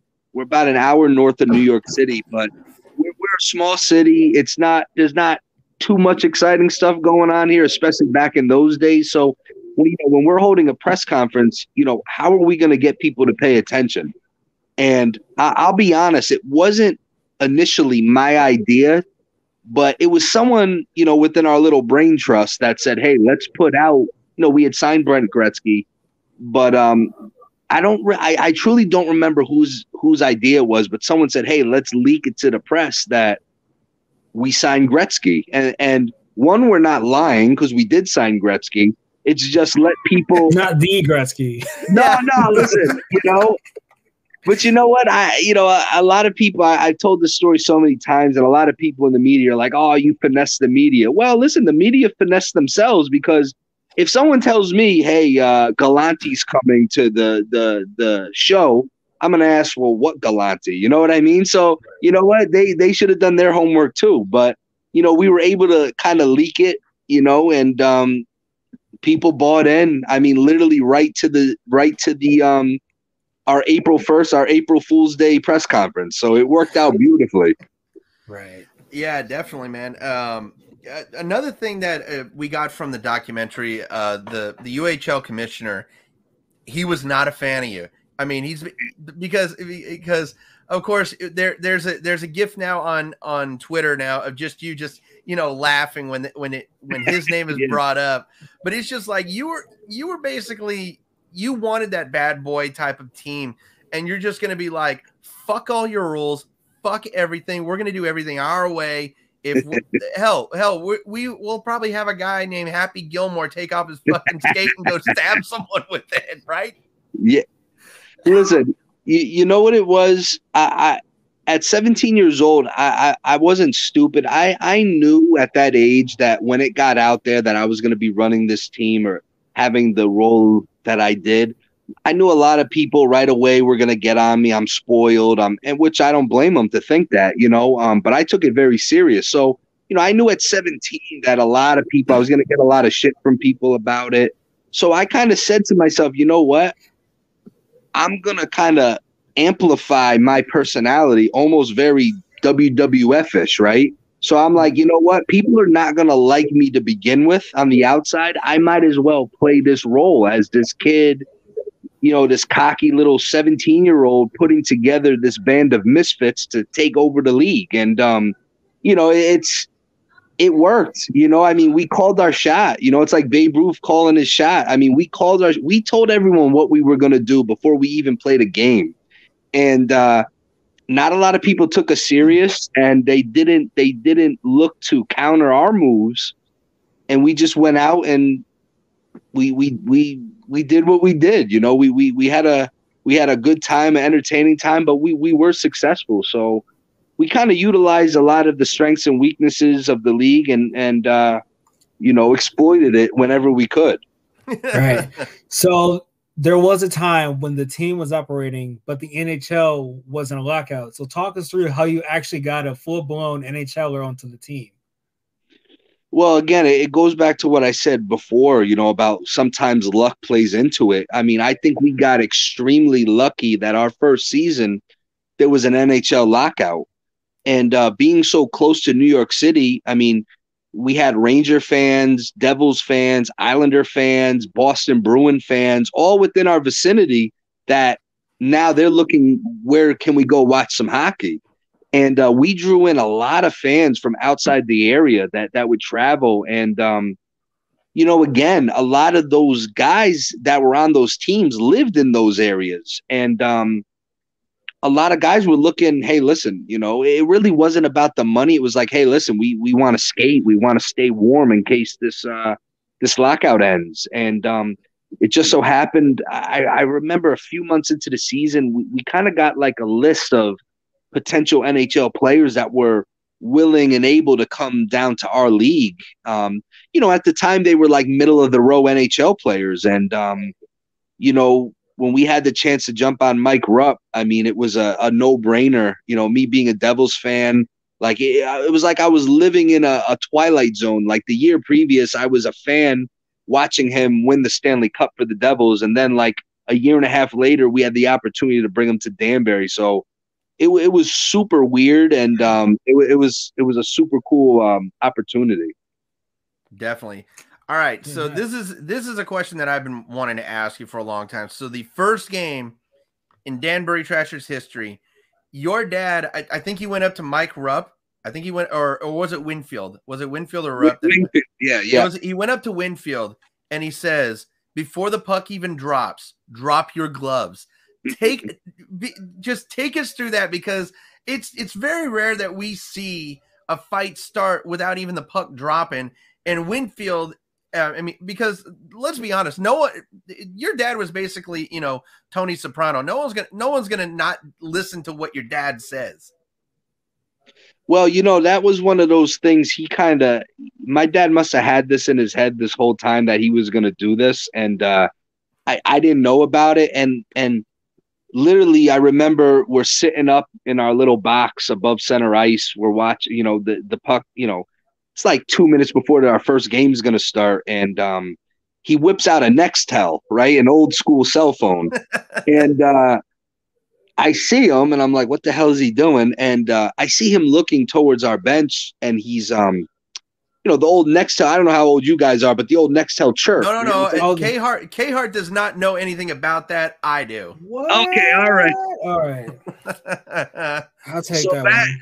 So back in the old old days, the Nextels, it was like a walkie-talkie. So if you know, if all three of us had Nextels, we could chirp. You know, I, it was like a walkie-talkie. So I remember my dad, you know, started chirping, and I looked at the bench, and uh, you know, our equipment manager Tommy Pomposello pulled his Nextel out, and literally, my dad said exactly that. He's like, "Give give uh, Winger the phone," and Radford Winger was super confused, and my dad told him that, and um, you know, right after the national anthem, really, he checked himself into the starting lineup basically, and that was kind of all she wrote from there. And it, we we just um we we gave our local fans like you know right off the bat how this was going to be and people were either going to love it or they were going to hate it. And uh luckily for us it, it, just it exploded from that point forward.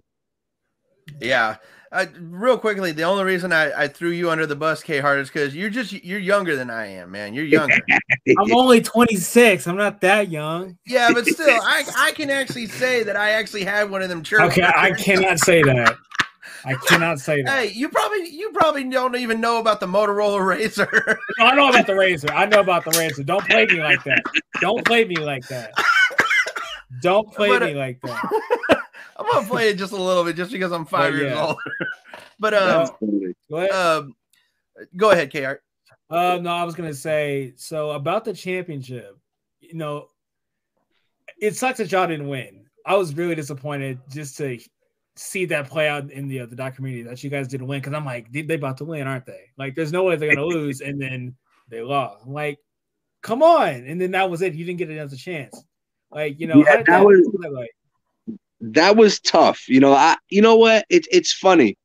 At the time, it was super tough. You know, when you make it that far in any sort of league, I don't even care if it's professional. When when you have a long season, months and months, and you come up short like that, it sucks, it hurts, and then a week later we lose the team. So it, it hurt for a while, but I think it was almost perfect that we never won.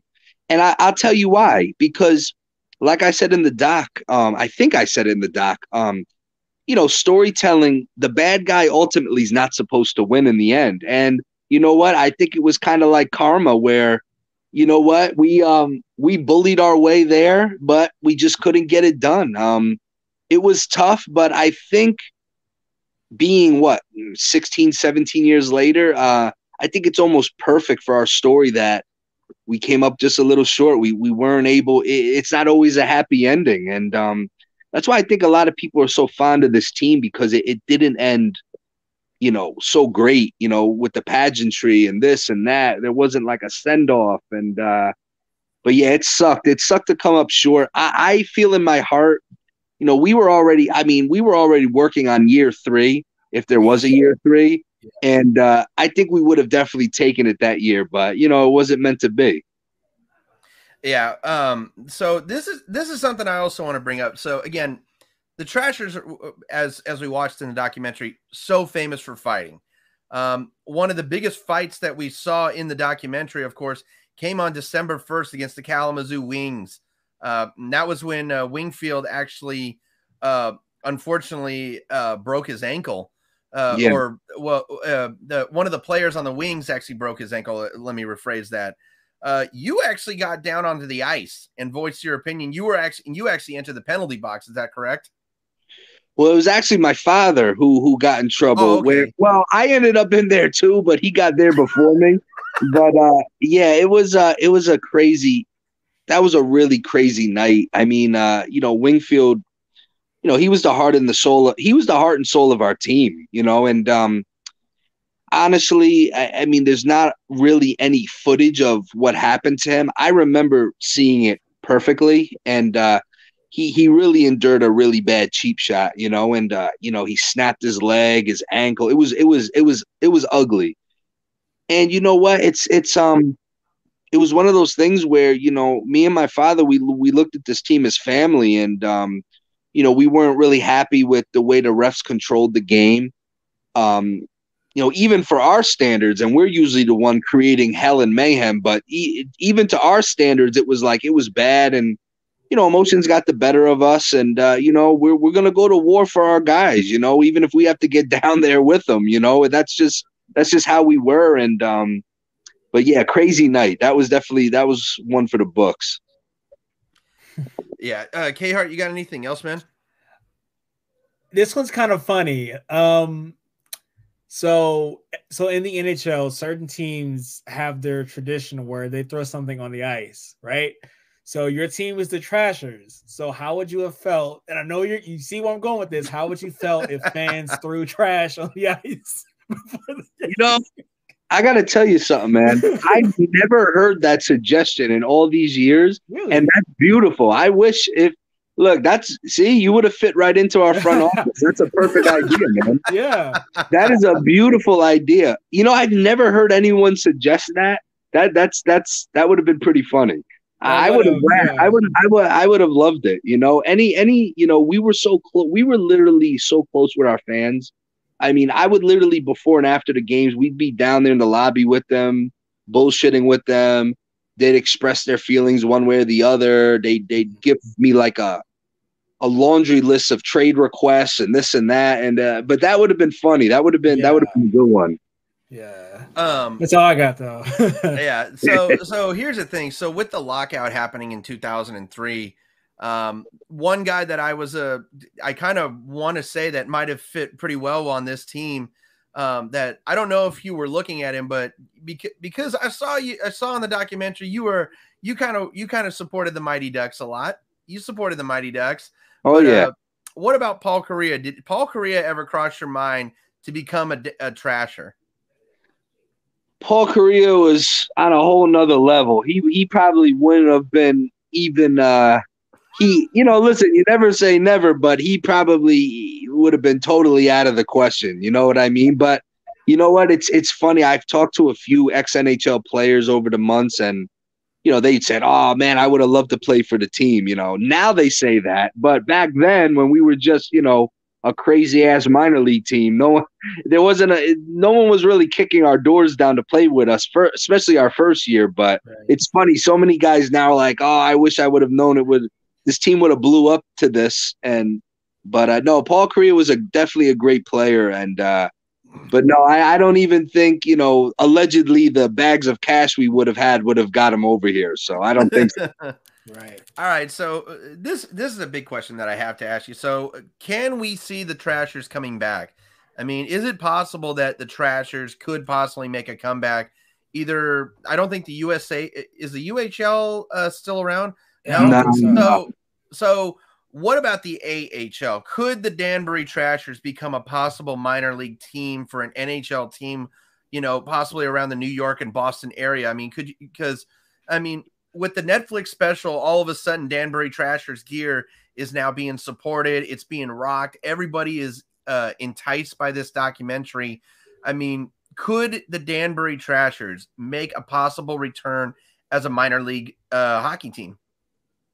Ah, I don't think so, man. I'm going to tell you why. I will say this: Danbury itself, no matter you know, I'm not necessarily I'm not necessarily saying myself or my father, but Danbury as a city could support hockey no matter what level. I think it could actually support. I mean, we have a um, professional team here now.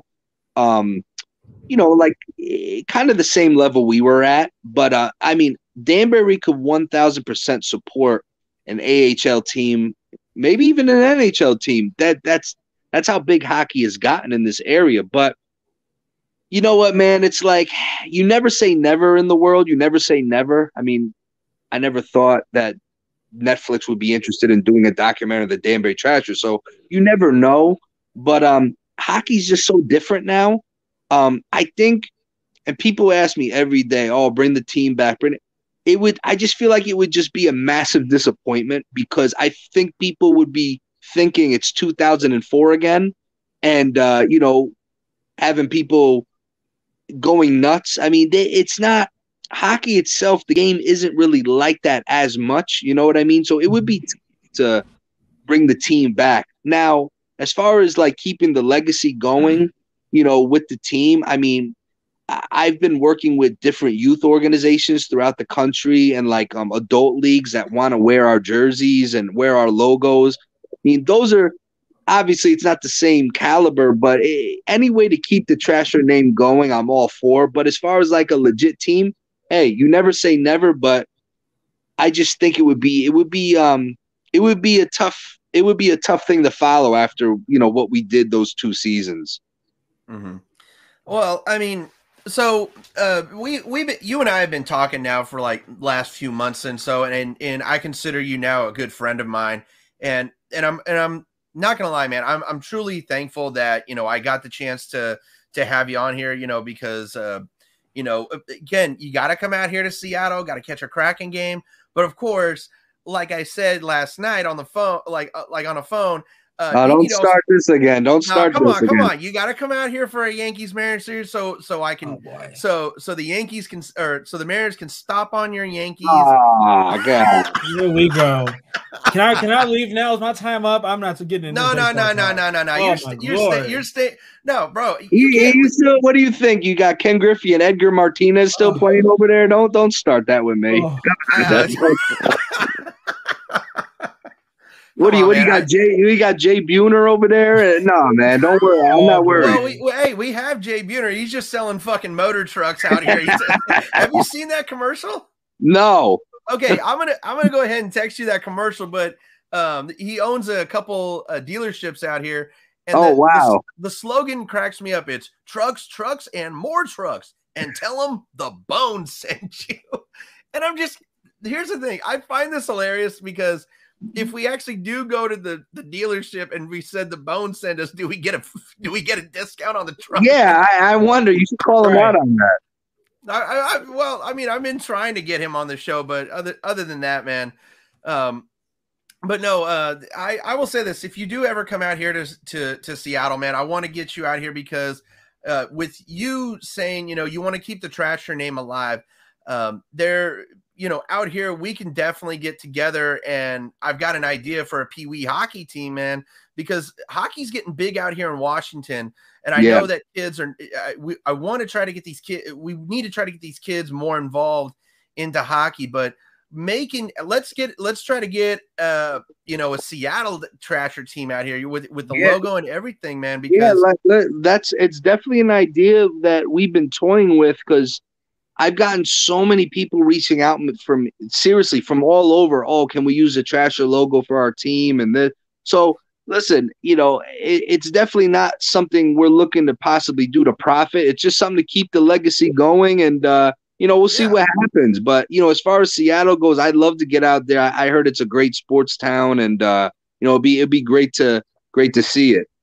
Yeah, definitely. Like I told you last night, uh, I'm taking a date with me to Climate Pledge here next month. We're actually we're gonna go watch the Th- Seattle Thunderbirds versus the Everett Silvertips, which is huge, and I mean a huge rivalry because uh, Everett and Seattle, I want to say, are between 20 and 30 miles apart, which Oh, is okay.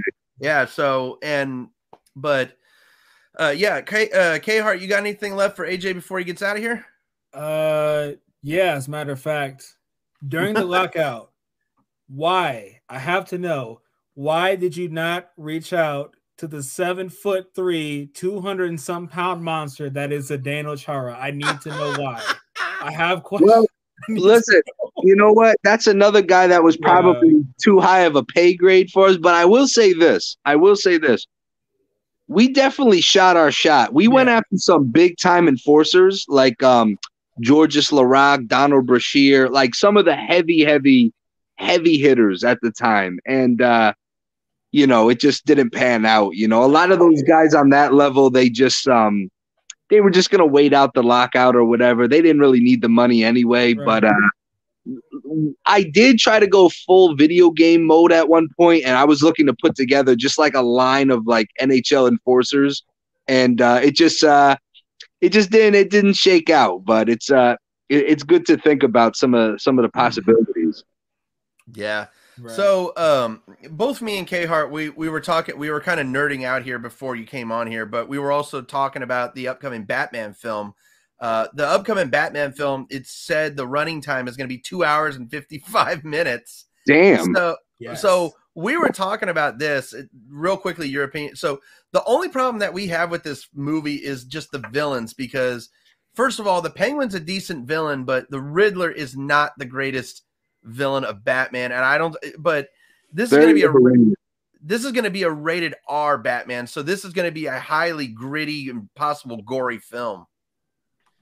I'm a huge Batman guy. That's funny you brought that up. I mean, I love Batman. I mean, that's my guy. I mean, I don't know, man. It's like it's hard to beat those Christopher Nolan Batmans, you know, with Heath Ledger and uh you know, uh the next one with Bane. Uh, those are tough to beat, but this one is interesting. This one um I didn't have a lot of faith when I first heard about this one coming out, but it's definitely i mean batman anything i'll watch it's definitely going to be interesting I, I agree with you the Hmm. the riddler's an overrated villain but who knows what they do with it you know it may not be the traditional riddler so it's going to be interesting Well, we do know that Jim Carrey's not playing it for once. well yeah Yeah. so there you go Uh, but uh, AJ, dude, again, thank you much. Thank you so much for joining me tonight, man. I appreciate the hell out of you for coming on here, man.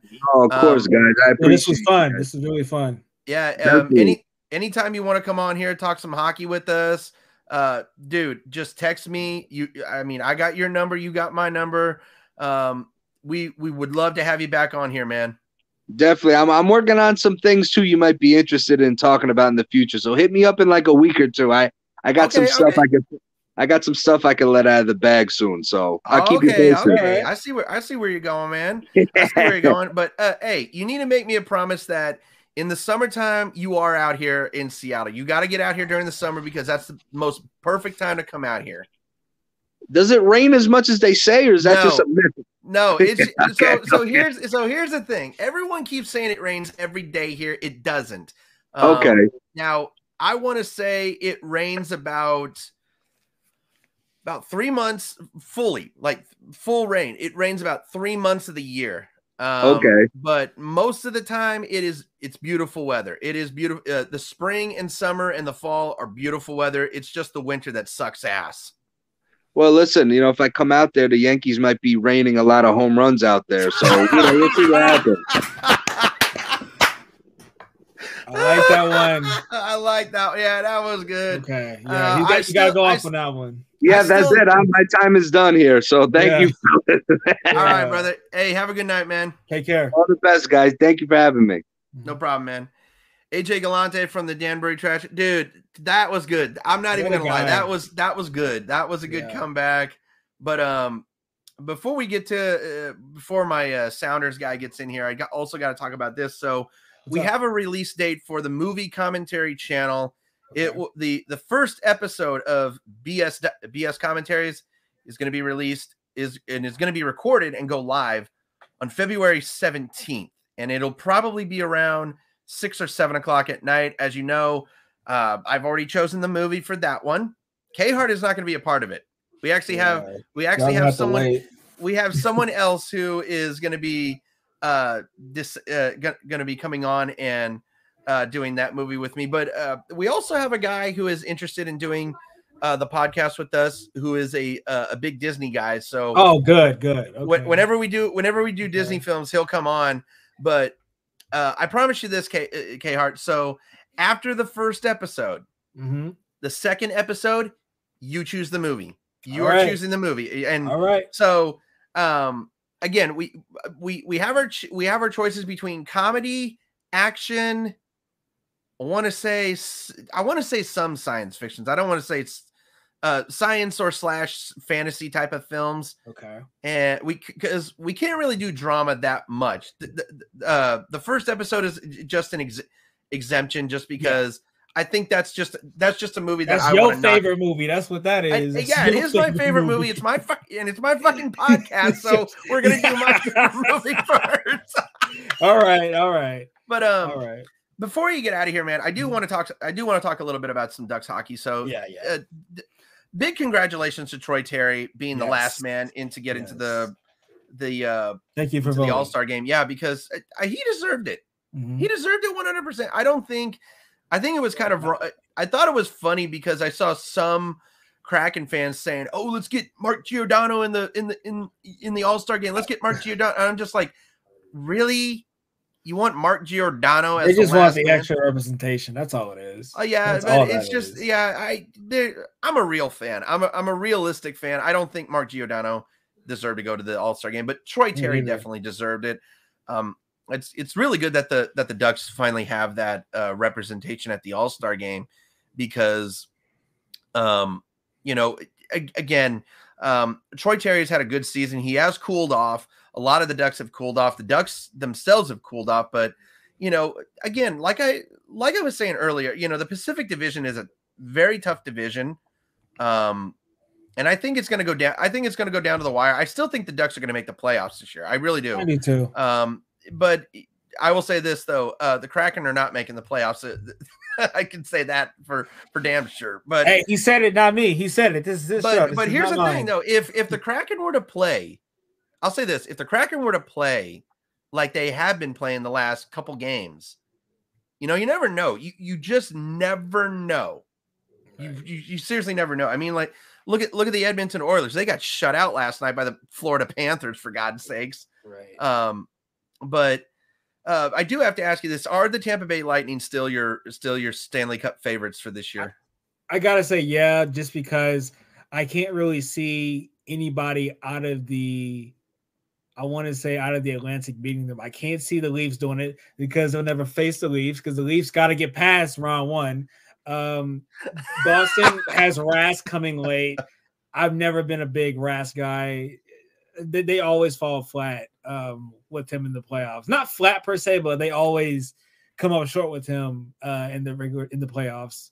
I'm not really a big believer. And uh, Florida, I don't know about Florida, but they don't have the experience like Tampa Bay does. Um, and the, the Metro is going to be interesting though, but I still have the Lightning as my favorites right now. I mean, that's fair. That's fair. Yeah. Um, but but again, so getting to getting back to the Ducks, though, again they've Yeah. been they've been struggling in this past uh, month and a half. I want to say month and a half now. It's been It's been it's been a month and a half. yeah, it's Uh, been a month and a half know- since they've been We know why. We yeah, and it is. I want to say it is because of this COVID stuff. Mhm. Um, from what I saw, let me go ahead and look this, see this again because I think I saw this. But uh, Ducks and Pucks tweeted this out. Let me go ahead and look it up. But there's a few guys out for the Ducks tonight. yeah. Um, There's, I think, two and uh, whoops, I, I accidentally there it is. So we have, so we have uh, Cam Fowler, Josh Manson, Troy Terry, and Sonny Milano are all missing tonight. and the um, coach. Oh yeah, and the coach. the Uh, coach. I mean, that's that, that's just shocking as hell. I, I think, mean, but I think that news broke like an hour ago. I Yeah. that's what that was. Um, real quickly though, I want to I want to bring this up because this is actually how we got our Disney guy for the movie commentary. Okay. Uh, but uh, he tweeted about this a, a while ago, but I have to bring this up. Um, Coach Zach, Coach Zach is back.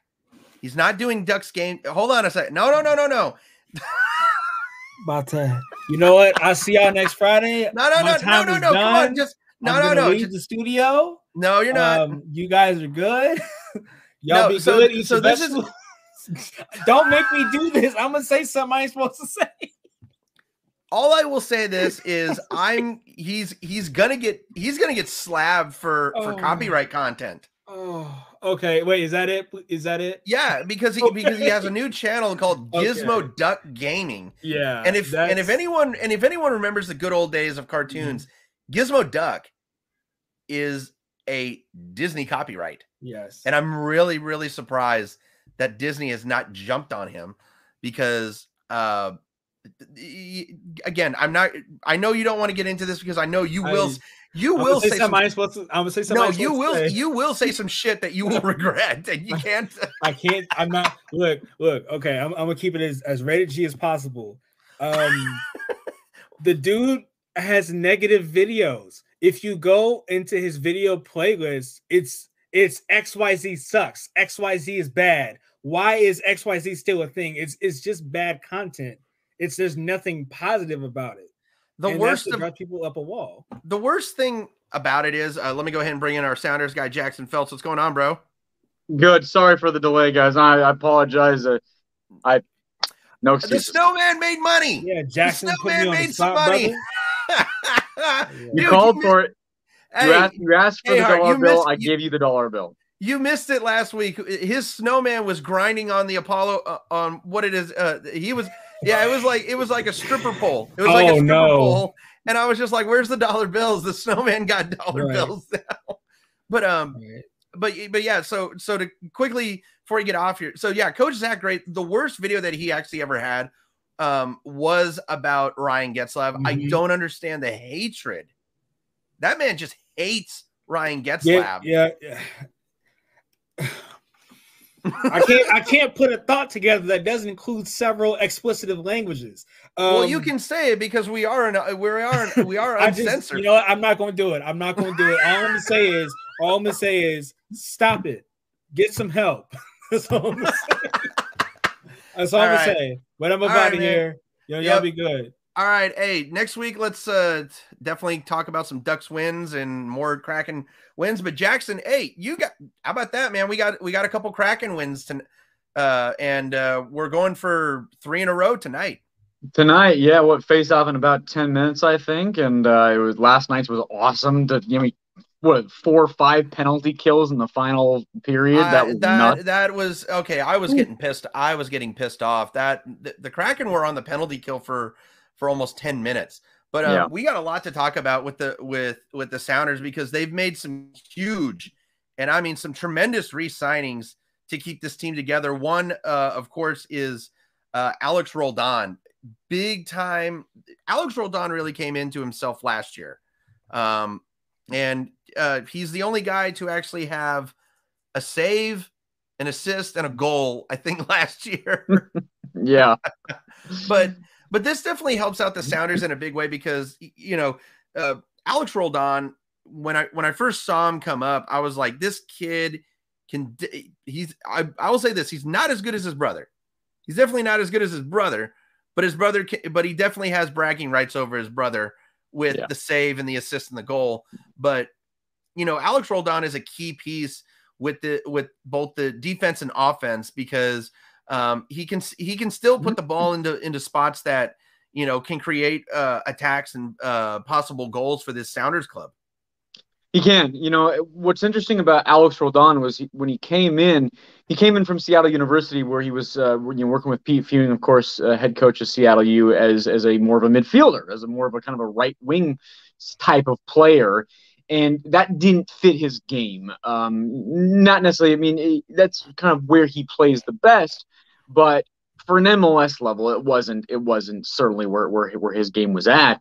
So they put him back to then right back, and he's good, solid right back. I think we all saw. I mean, we saw him start right back in the playoffs in, in 2020, and he started every game in the playoffs. And and you know, you can you can say what you want about that Columbus game, but he had pretty darn good performances down the stretch for that team in 2020, and he kind of came into his own just very at the end of that season where we started to see, oh, this is this is the kind of player that Alex Roldan can be at that right back spot. Um, but then what Brian Schmetzer did last year, and, and credit to Brian and credit to his whole coaching staff for for unlocking the next level of Alex Roldan, is they switch to a three at the back system where you play three center backs and then you have a large midfield. And in those midfield, instead of having a traditional right back and a traditional left back, you have wing backs. So they get way up and down the field. You have to both defend and you can really get forward and attack. And that allowed Alex Roldan to unlock a whole new part of his game, both attacking and then still being able to defend. And at right wing back, Alex Roldan became probably one of the better wingbacks in our entire league. Um, you know, he, he sends in such a beautiful ball that we really hadn't had the chance to see yet when he was at that right back spot. But being right wing back, we saw what a beautiful ball he can serve in there, and and we saw that next level of his game. Now, the interesting question for Alex Roldan now is. All right, if Brian goes back to the the the, the old system, the the four two three one, when if Alex goes back to his old right back spot, is he going to still have the qualities? Is he still going to be able to show that you know next level that he did last year? That's the question that I have. Is is is the Alex Roldan we saw in 2021 going to show up in 2022 with the you know, I should say new system, but with the old system, the four at the back system. So that's a big question I have. But um, no doubt, bringing Alex Roldan back on that three-year contract is huge for the Sounders. Definitely. Um, one player that the, uh, so two other players that they brought back, um, big in the attacking role is Will Bruin, who is just known for just scoring the most clutch goals in Sounders history, and of course one of the greatest goal scorers in Sounders history as well, Fredy Montero. Uh, last year, uh, David, who was on this show, he actually criticized the Sounders. He thought that this was not actually a smart signing by the Sounders. Um, I love that Fredy Montero kind of proved him wrong because Fredy, look, Fredy's not a star. He he can still be a starter when he needs to be, but now you have Fredy as both a starter and a bench player. If Ruidíaz needs to comes off, if Morris needs to comes off, or if Bruin is starting and Bruin needs to come off, you have those two guys are such key bench players for this Sounders club. What did they? What do they? And a lot of people say, what is it that they bring to this team? They bring goals. They bring scoring opportunities, and they bring uh, the fact that you know Bruin and Ruidíaz. That's a good team. Uh, Bruin and Mor- or Raul, Raul Ruidíaz and Jordan Morris. That's a good team.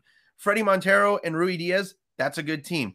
Three things go together. They all go together in just perfect harmony. So the re-signing of Fredy Montero, I think, is gigantic.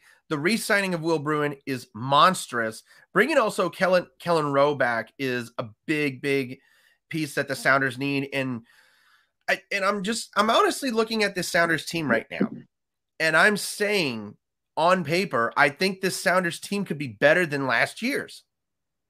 This Sounders team is going to. I I'll say right now, and I mean, I'll I'll put I'll put the declarative statement down. I think this is the best Sounders team of all time. Oh Um, my goodness! I mean, wow, that's that's that's a bold statement. It, I mean, it's a it's a 28 man roster right now, and it might even be 29.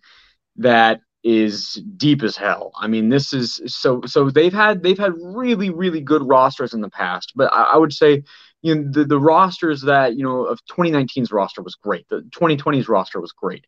Um, you know, even last year's roster was great the thing with those rosters is that they weren't as deep as this one is. And I think it's to the point that you just made about the veterans you're bringing back Bruin, Montero, Rowe, Alex Roldan, we just mentioned. But then, in addition to all these guys, you have the youth that has been developing for years now. You have you know, a, a Sam Adeniran, who's also another forward in addition to Bruin and Montero. You have a young guy who's who's young and developing. You have all these young kids like a Danny Leyva, Reed Baker Whiting. The list, uh, Obed Vargas goes on and on and on. Does the list?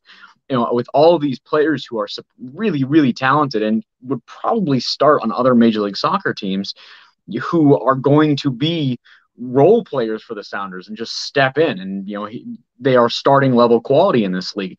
So this team, not only is it is it still really good at the top level, and we talked last week about how Brian Schmetzer is going to fit in all these pieces into a starting lineup because it's going to be a, a fun but challenging puzzle.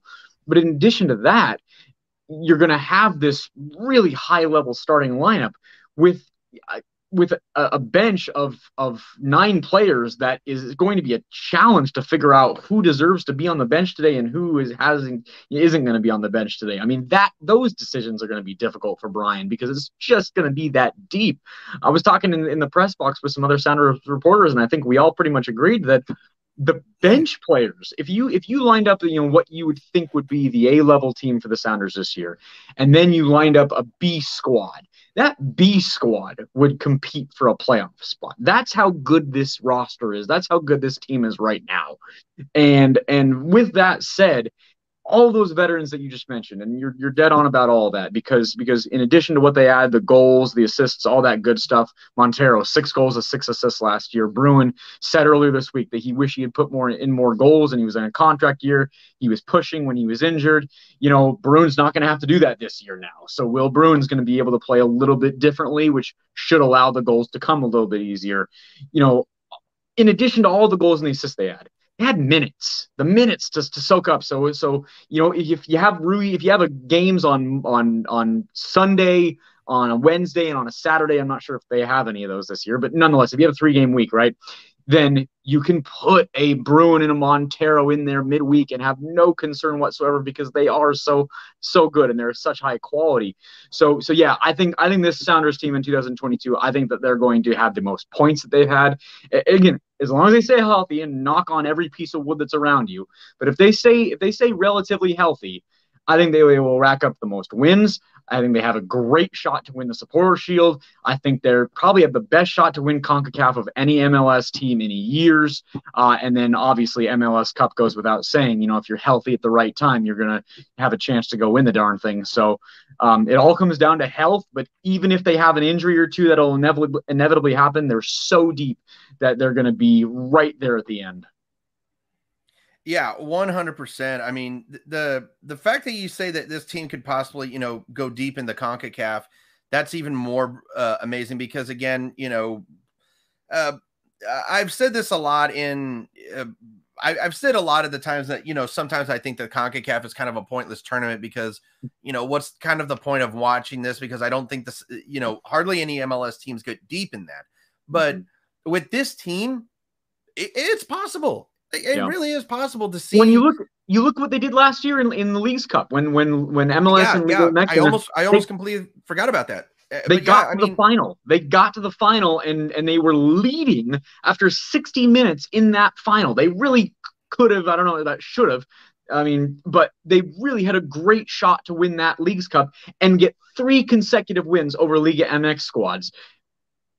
Right there, it shows I mean, this this team can not only compete with Liga MX, they can beat Liga MX.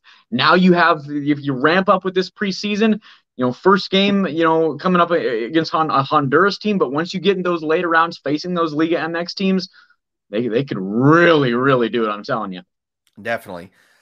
Um, early on, you know, I, I, I brought this up. I brought this up with you about uh, you know, what's going on with uh, the Portland Timbers la- or the Portland Timbers fans last week, and uh, of course, uh, brought up uh, ECS and and everything else. But uh, putting everything aside, you know, is there any way that the I I'm trying to find the perfect wording to this, but is there really any way that the fans can because I know I know the uh, the fans here are very supportive of the Reign. They, they, are very supportive of the Reign.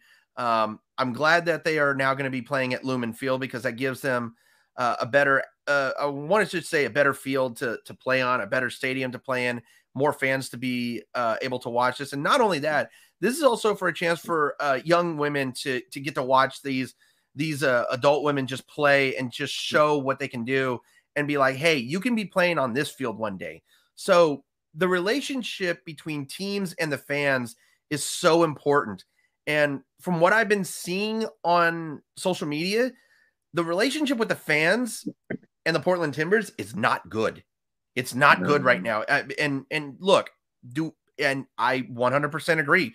It's not good. If the Sounders have had this bullshit come up, even I would be disgusted. I would be so disgusted and I don't even think I could uh I don't until the teams could do something very significant that would uh you know make a difference of what happened. You know you have a lot of damage control to do. And i think it's going to take a couple years before these before the fans can actually look at both the timbers and the thorns and say hey we can finally trust these guys. Because uh, i want to real quickly before you give your rebuttal on this let me give a good example. It I'm going to put the Mariners in this. It took the Mariner fans over what is it, 15 years now to finally trust the front office because we have an ownership that wants to know what the players wants, wants to hear what the players need, and they want to know what the players want to do. They actually listen to the players. They also listen to the fans. So it's an organization and it's an ownership that cares. So yeah. again, it took a long time for the Mariner fans, mm-hmm. including myself, to trust the front office, and I think it's going to and I think it's going to do the same with the Thorns and the Timbers with the fans. Yeah, no, I agree. I agree. And it's, it, as we kind of talked about last week, it's such a tough situation down in Portland that's just going to continue to evolve, and and you know the the the Merritt Paulson out sort of thing is is is you know there's momentum obviously because of everything going on down there and and it's just one of those things that yeah i'm i'm just kind of we're watching up here from mm. seattle just kind of and and we talked about it last week how like you know portland timbers fans i have friends who are portland timbers fans and and you know it, it's that rivalry but it's also you know, it's that it's that deep hatred for the organization but it's also you know it also is sort of just kind of your your, your little brother um and, and and you know you know so so it I, I do I'm, I'm, kind of you know have an eye on on everything going on down there and it is tough because you know certainly if I was a Portland Timbers fan I would have complete distrust you know in in in what's going on. But you know it's just it's a, once again it's about staying in in tune with everything you know you know just listening to and, and following these investigations and everything going on and and following what's going on and, and hearing every side of it. You know and as a fan as a, as a portland timber fan as a portland thorn fan i would you know just be trying to find every piece of information possible to you know to to to make my opinion on it. But but certainly i think the i think the distrust that fans have in in the leadership is is understandable. I i, I just could never imagine anything like that happening with with our organizations because you know we have such a culture here and and and knowing and I mean ha- having sat down and having listened to to people like Adrian Hanauer speak at length you know, and and the the culture that people like him have instilled in this club, people like Brian Schmetzer have instilled in this club from from day one. I mean, it's such a it's such a rich and and healthy and beautiful culture that we have here in Seattle. Um, you know, and and I, and I know the Reign is an extension of that of that Seattle soccer culture. Um, I, I mean, it, it, would be it would be shocking if anything ever happened like that. But I, I just it's impossible to see because of of the way that our leadership works for our soccer community and, and our soccer franchises here. And it's just it's just it's really wonderful to to to work to work with work for um, and and just witness uh, you know these people in work. And and it, you know it's from the top down. I mean we talk about you know organizations and and the cultures and it, it really is top down. I mean from you look at you know, mariners seahawks all the all every franchise right? It's it's the ownership from the top down. I mean, dallas mavericks with mark Cuban, right? I mean, the, the culture from an owner standpoint, the owner instills a culture, and and you know, good or bad, an owner instills a culture, and and the the culture that we have with our franchises here is is just wonderful. Yeah, real quickly, man, you need to help me get a media pass for the Sounders. I need I, I need to start I need to try, start trying to get media passes. Uh, well, no, no, no, because I, have got a goal of myself. Uh, I want to be able to to go to these games, be able to make content for this channel. Uh, the Mariners is a big one. I really want to try to get a media pass for next year, so that way I can actually uh, go to the All Star game, make some because that'd be that'd be some good content. But uh, you know, if you if you definitely do have any uh, players who would love to come on to this show, um, that, I don't know if you do have context that they can uh, are able to come on, but we'd love to have them on here because again, uh, we've had a we've had uh, we just had AJ Galante from I don't know if you watched the the special on the Danbury Trashers. As you can tell, I'm wearing the jersey right here, but uh, we just had him on, and uh, we've we've had a bunch of hockey guys, a bunch of baseball guys, a bunch. Of, uh, we just had Lofa Tatupu on last week, but uh, we we're we're we're we're desperately in need of some soccer guys. uh, we'll, we'll talk we'll talk off the air and and uh, and and I'll and I'll I'll make sure you have the right people. I, I appreciate it, man. I appreciate it. So um, another thing that I want to talk about. So the the this upcoming year for the Sounders. It, I mean, right now I think the the the mentality of this season is it's MLS Cup or bust. That's it because I I want to say that this past the the, uh, the loss to RSL, 21 shots on net, on net, not even one goal. It's it was painful. It was true. It was truly painful because you know it, that, I, that was, I like a visceral reaction when you like mention that. I just like whenever anybody mentions that that game, I just like have, I have a reaction to that, and I have a reaction to the, the Portland game in 2018. I just have these intense like I just want to like throw something. The the Portland one, um, I was actually in a bar in Arizona, and everyone was looking at me like I was insane because I was just on. I was just like bawling my eyes out. I'm just like, how can we lose like this? But no, I think this season for the for the Sounders is just the mentality of MLS Cup or bust because there's a tradition with this Sounders club since 2009.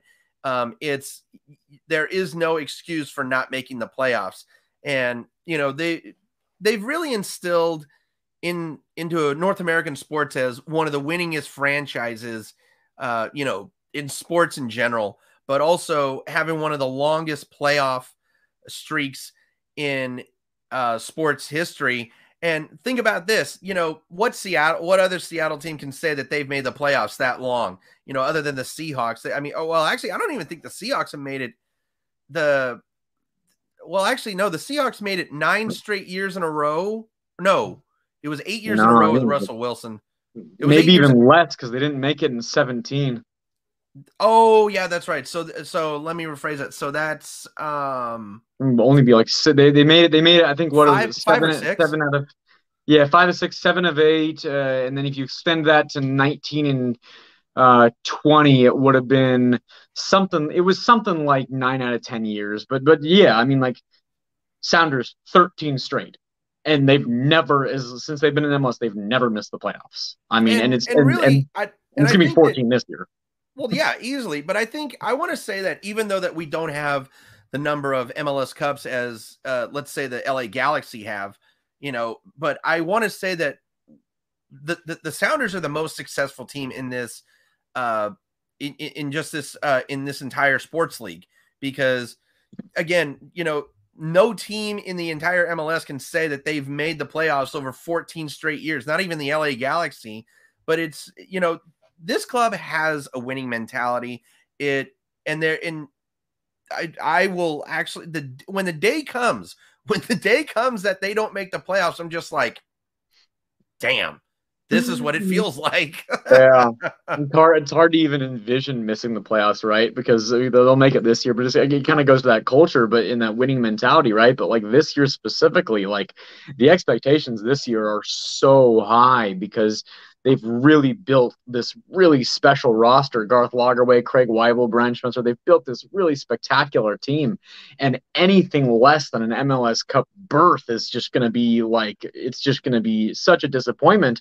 And, and I, I mean, it, it's so hard to like, actually say that because I know Brian Schmetzer, if he heard that, would would say, Jackson, we have to set our expectations, and you know, I, I, I and and like, and we we have to like, you know, kind of just you know back off a little bit, and I understand that, I get it, but like you look at on paper on paper this is ridiculous. And and so the expectations are there whether whether you want them or not you know brian or garth whatever whether you want the expectations or not they're there because of what you've done over the last two months. And and it, i mean you look at it four mls cup bursts in five years. Like the proof is in the pudding that this team just consistently gets to the final. And and it will come down to if they are healthy in in those final couple, you know, weeks, right? You know, if we get into October and there are major injuries, then suddenly the expectations change. Obviously, you have to you have to be able to adjust your expectations. But right now on this January day, the expectations are sky high. And and like I said, you have to be able to adjust. But they are what they are right now. And and it's this weird cycle of you know you're you're knocked out in penalty kicks and then you go win MLS Cup and then you lose MLS Cup. They've done this where they won in 2016 they lost in 2017 they didn't make it in 2018 you know, they won in 2019 they lost in 2020 they didn't make it in 2021 just let's continue this cycle and let's go win it in 2022 because uh, it makes sense just based on the roster, based on the, and I'm I'm a weird for superstitions like that. Like I'm I, I don't know if it's if it if there's no credibility to it whatsoever, but based on everything, I, when when Vegas mm-hmm. odds come out. Sounders should be the odds-on favorite to go win MLS Cup because of the history, because of the roster, and because uh, it's just their time. Definitely.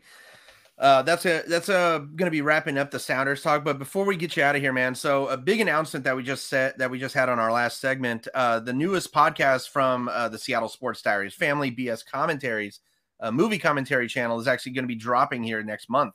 Mm. Uh, so that's going to be fun. We're going to have a bunch of people actually do it.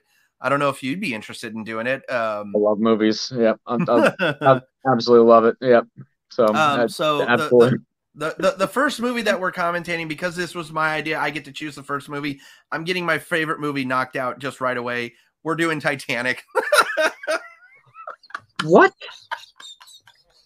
Hold on what? Is there is there a problem with my my my volume here? Did, did i hear you say your favorite movie is titanic?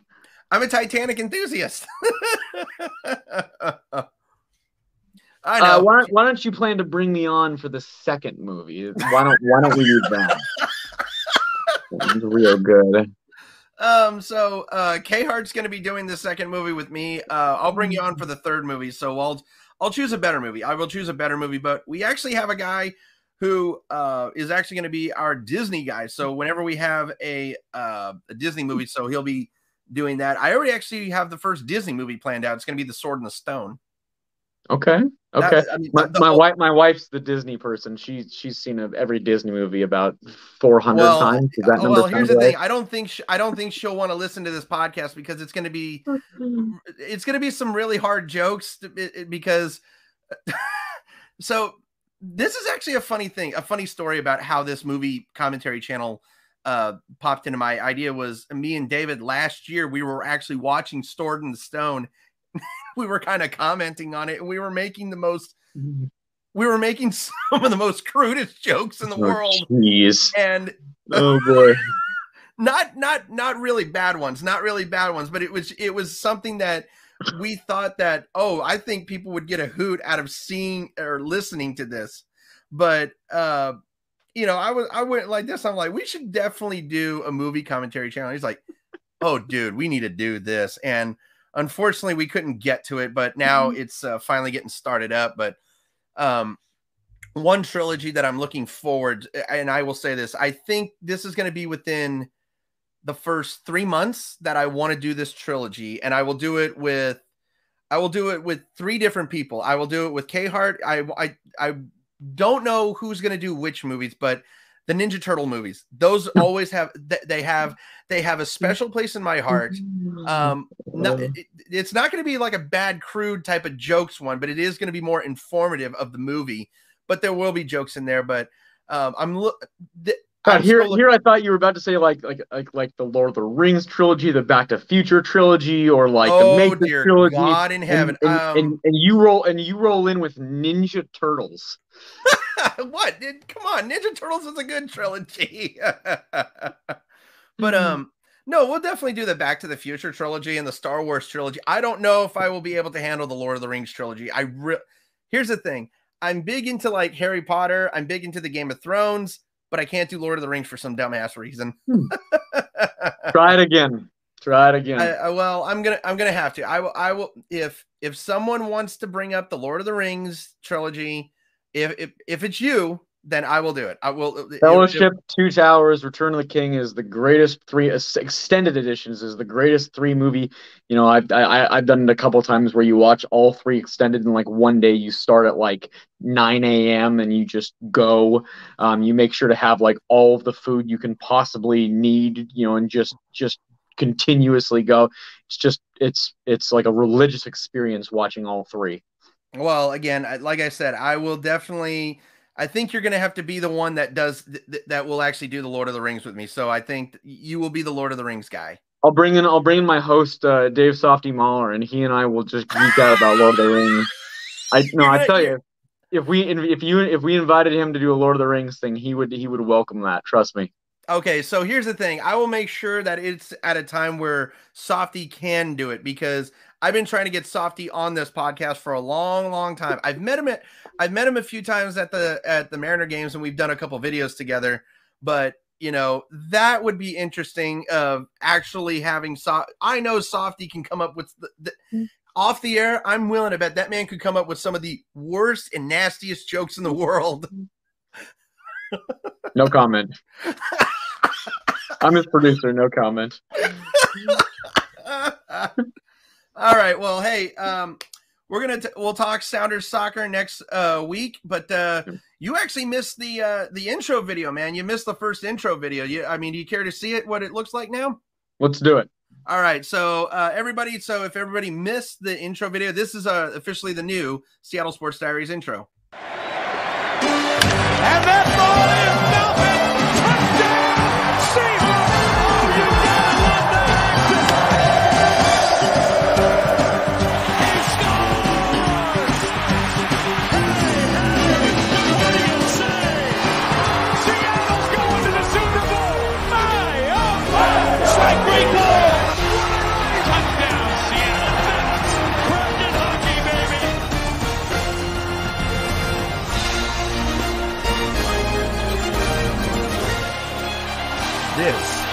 Seattle Sports Diaries Podcast. Now, here is your host, Mike, and the rest of the SSD gang.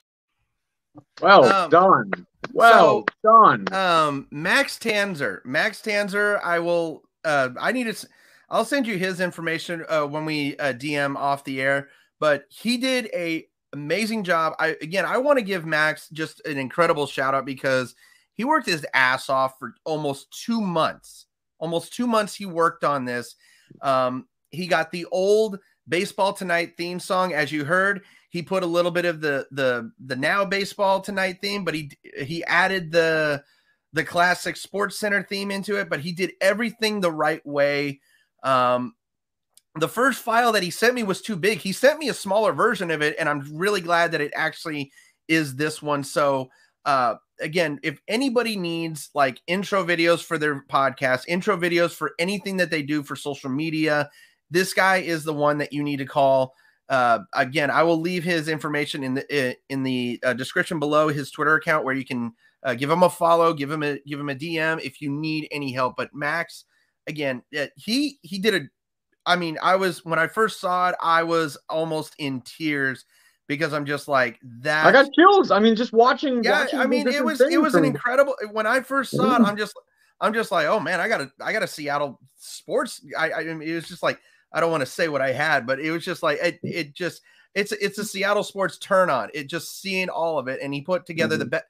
One of the best things that he did about that was putting uh, Joonas Donskoi's game winner in that. I and saw that. I- Yeah, he, did a great that? job with that, and I was really, I was really, really happy that he did that. So, um, he's going to be working a little bit with us for uh, more content and everything, but um, he also uh, what was it? He's uh, I I mentioned a little thing that he should do, but I said that uh, at the start of the 2020 season he needs to do a um a, a Mariners Family Matter opening theme, like where he shows all the players, like f- just to the theme of Family Matters. I can see that. I can see that. No, it's just eh, that's out, outstanding. Outstanding to fit in all those great moments. That was really cool. Oh yeah, and I'm and the, one of the best part is is that when when the Diaries logo, uh, the the two players that highlight it is uh, Griffey and Steve Largent. I thought that was perfect. I thought that was absolutely perfect when he did that. But um, yeah, I was I was super happy with how it came out, and I'm super excited that you know we ha- I have all of the uh, you know especially you on this podcast joining the SSD family. It's uh, truly a great blessing that you are that you have become a part of this team because um, now we are officially a Seattle sports podcast with Seahawks, Mariners, Kraken, and uh, Sounders. Uh, we do need it. We need it. Uh, I will say this though. So uh, some WNBA news. Uh, I want to put this out. We don't really talk WNBA on here. We have. I don't think. Actually, I don't think we've ever talked WNBA on here. Big news today, though. Uh, yeah, uh, Breanna Stewart. Uh, Breanna Stewart uh, is no longer a, a storm. But I want to say this. So Bleacher Report put out the news about it, and uh, this is the thing. I saw mo- a lot of tweets. I saw a lot of tweets about it saying no one cares. Who's this? But I saw Kitchen, and I'm just like, dude, you freaking kidding me? And and look, I get that they're making jokes, but jokes like that are not funny. Yeah, and I'm gonna put this out there. Jokes like that are not funny. Um, look, if you're with your friends and you know you're joking about it, you can make jokes like that. Eh, That's what I'm saying. But it's not funny to be misogynistic for real. If if that makes any sense, by the way. Not funny at all. Just never whether you're with friends or not. Like no, it's terrible. Like don't even No, it, never it make really that is. joke. Well, I mean, I've I've had female Terrible. friends. I've had female friends who've even said that to me. They've even told me to go into the kitchen and work. But um, no, it, it, it's just unacceptable, and it's and it's mostly trolls who are probably still living in their mom's basement.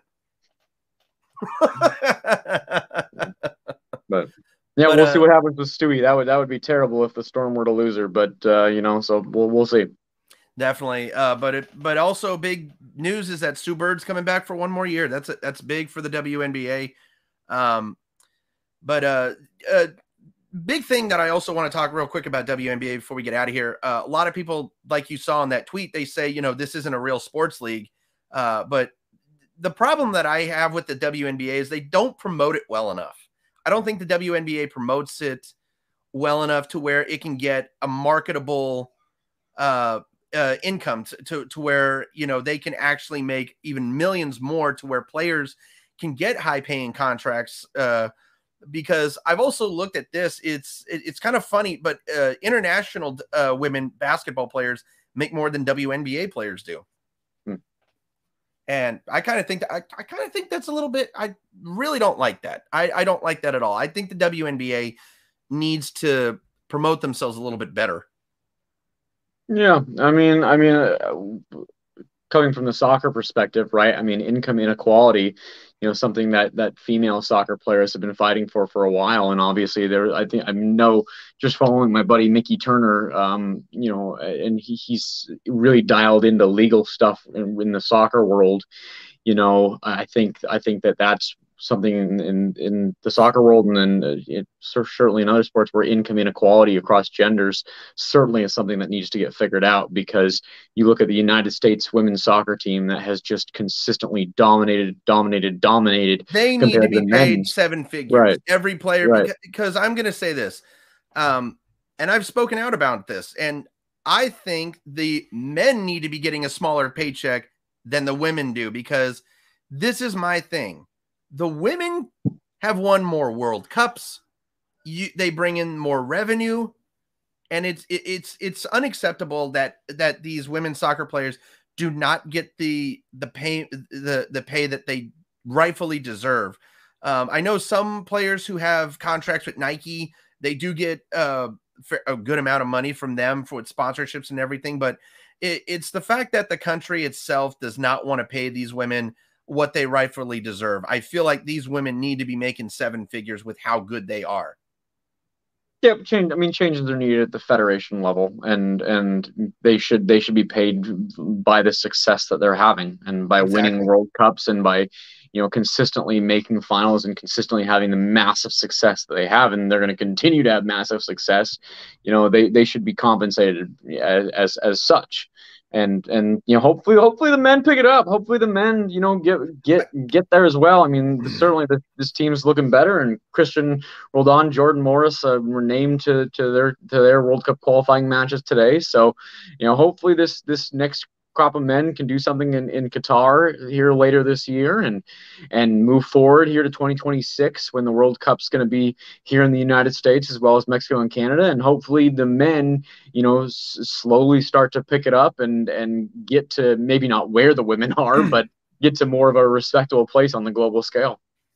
Yeah, definitely. Um, uh, so I've got a World Cup uh bold prediction that for for the U.S. men's national, um, if they continue to play the way they have been playing, and they and they've been playing at a six, very high level, they've been able to uh, beat the teams that they need to beat when they need when they face the tough opponents. They're able to gut out wins.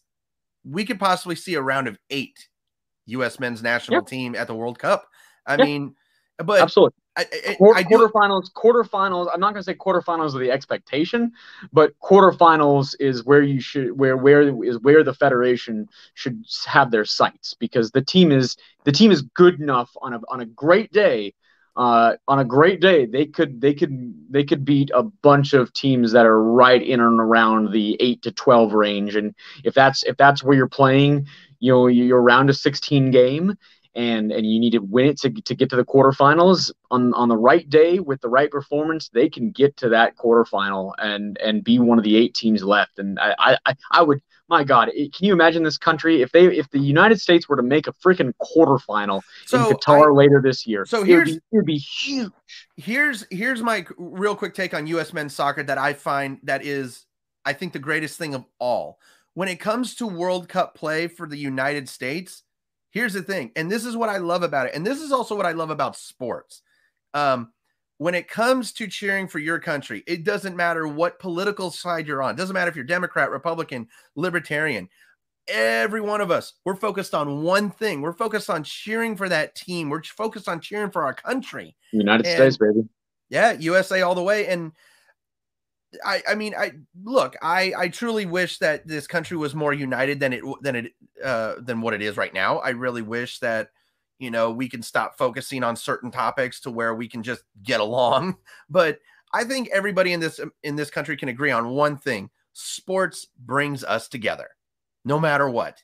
Yeah. Sports brings sports brings us together, and it kind of brings out the ugly side in us sometimes.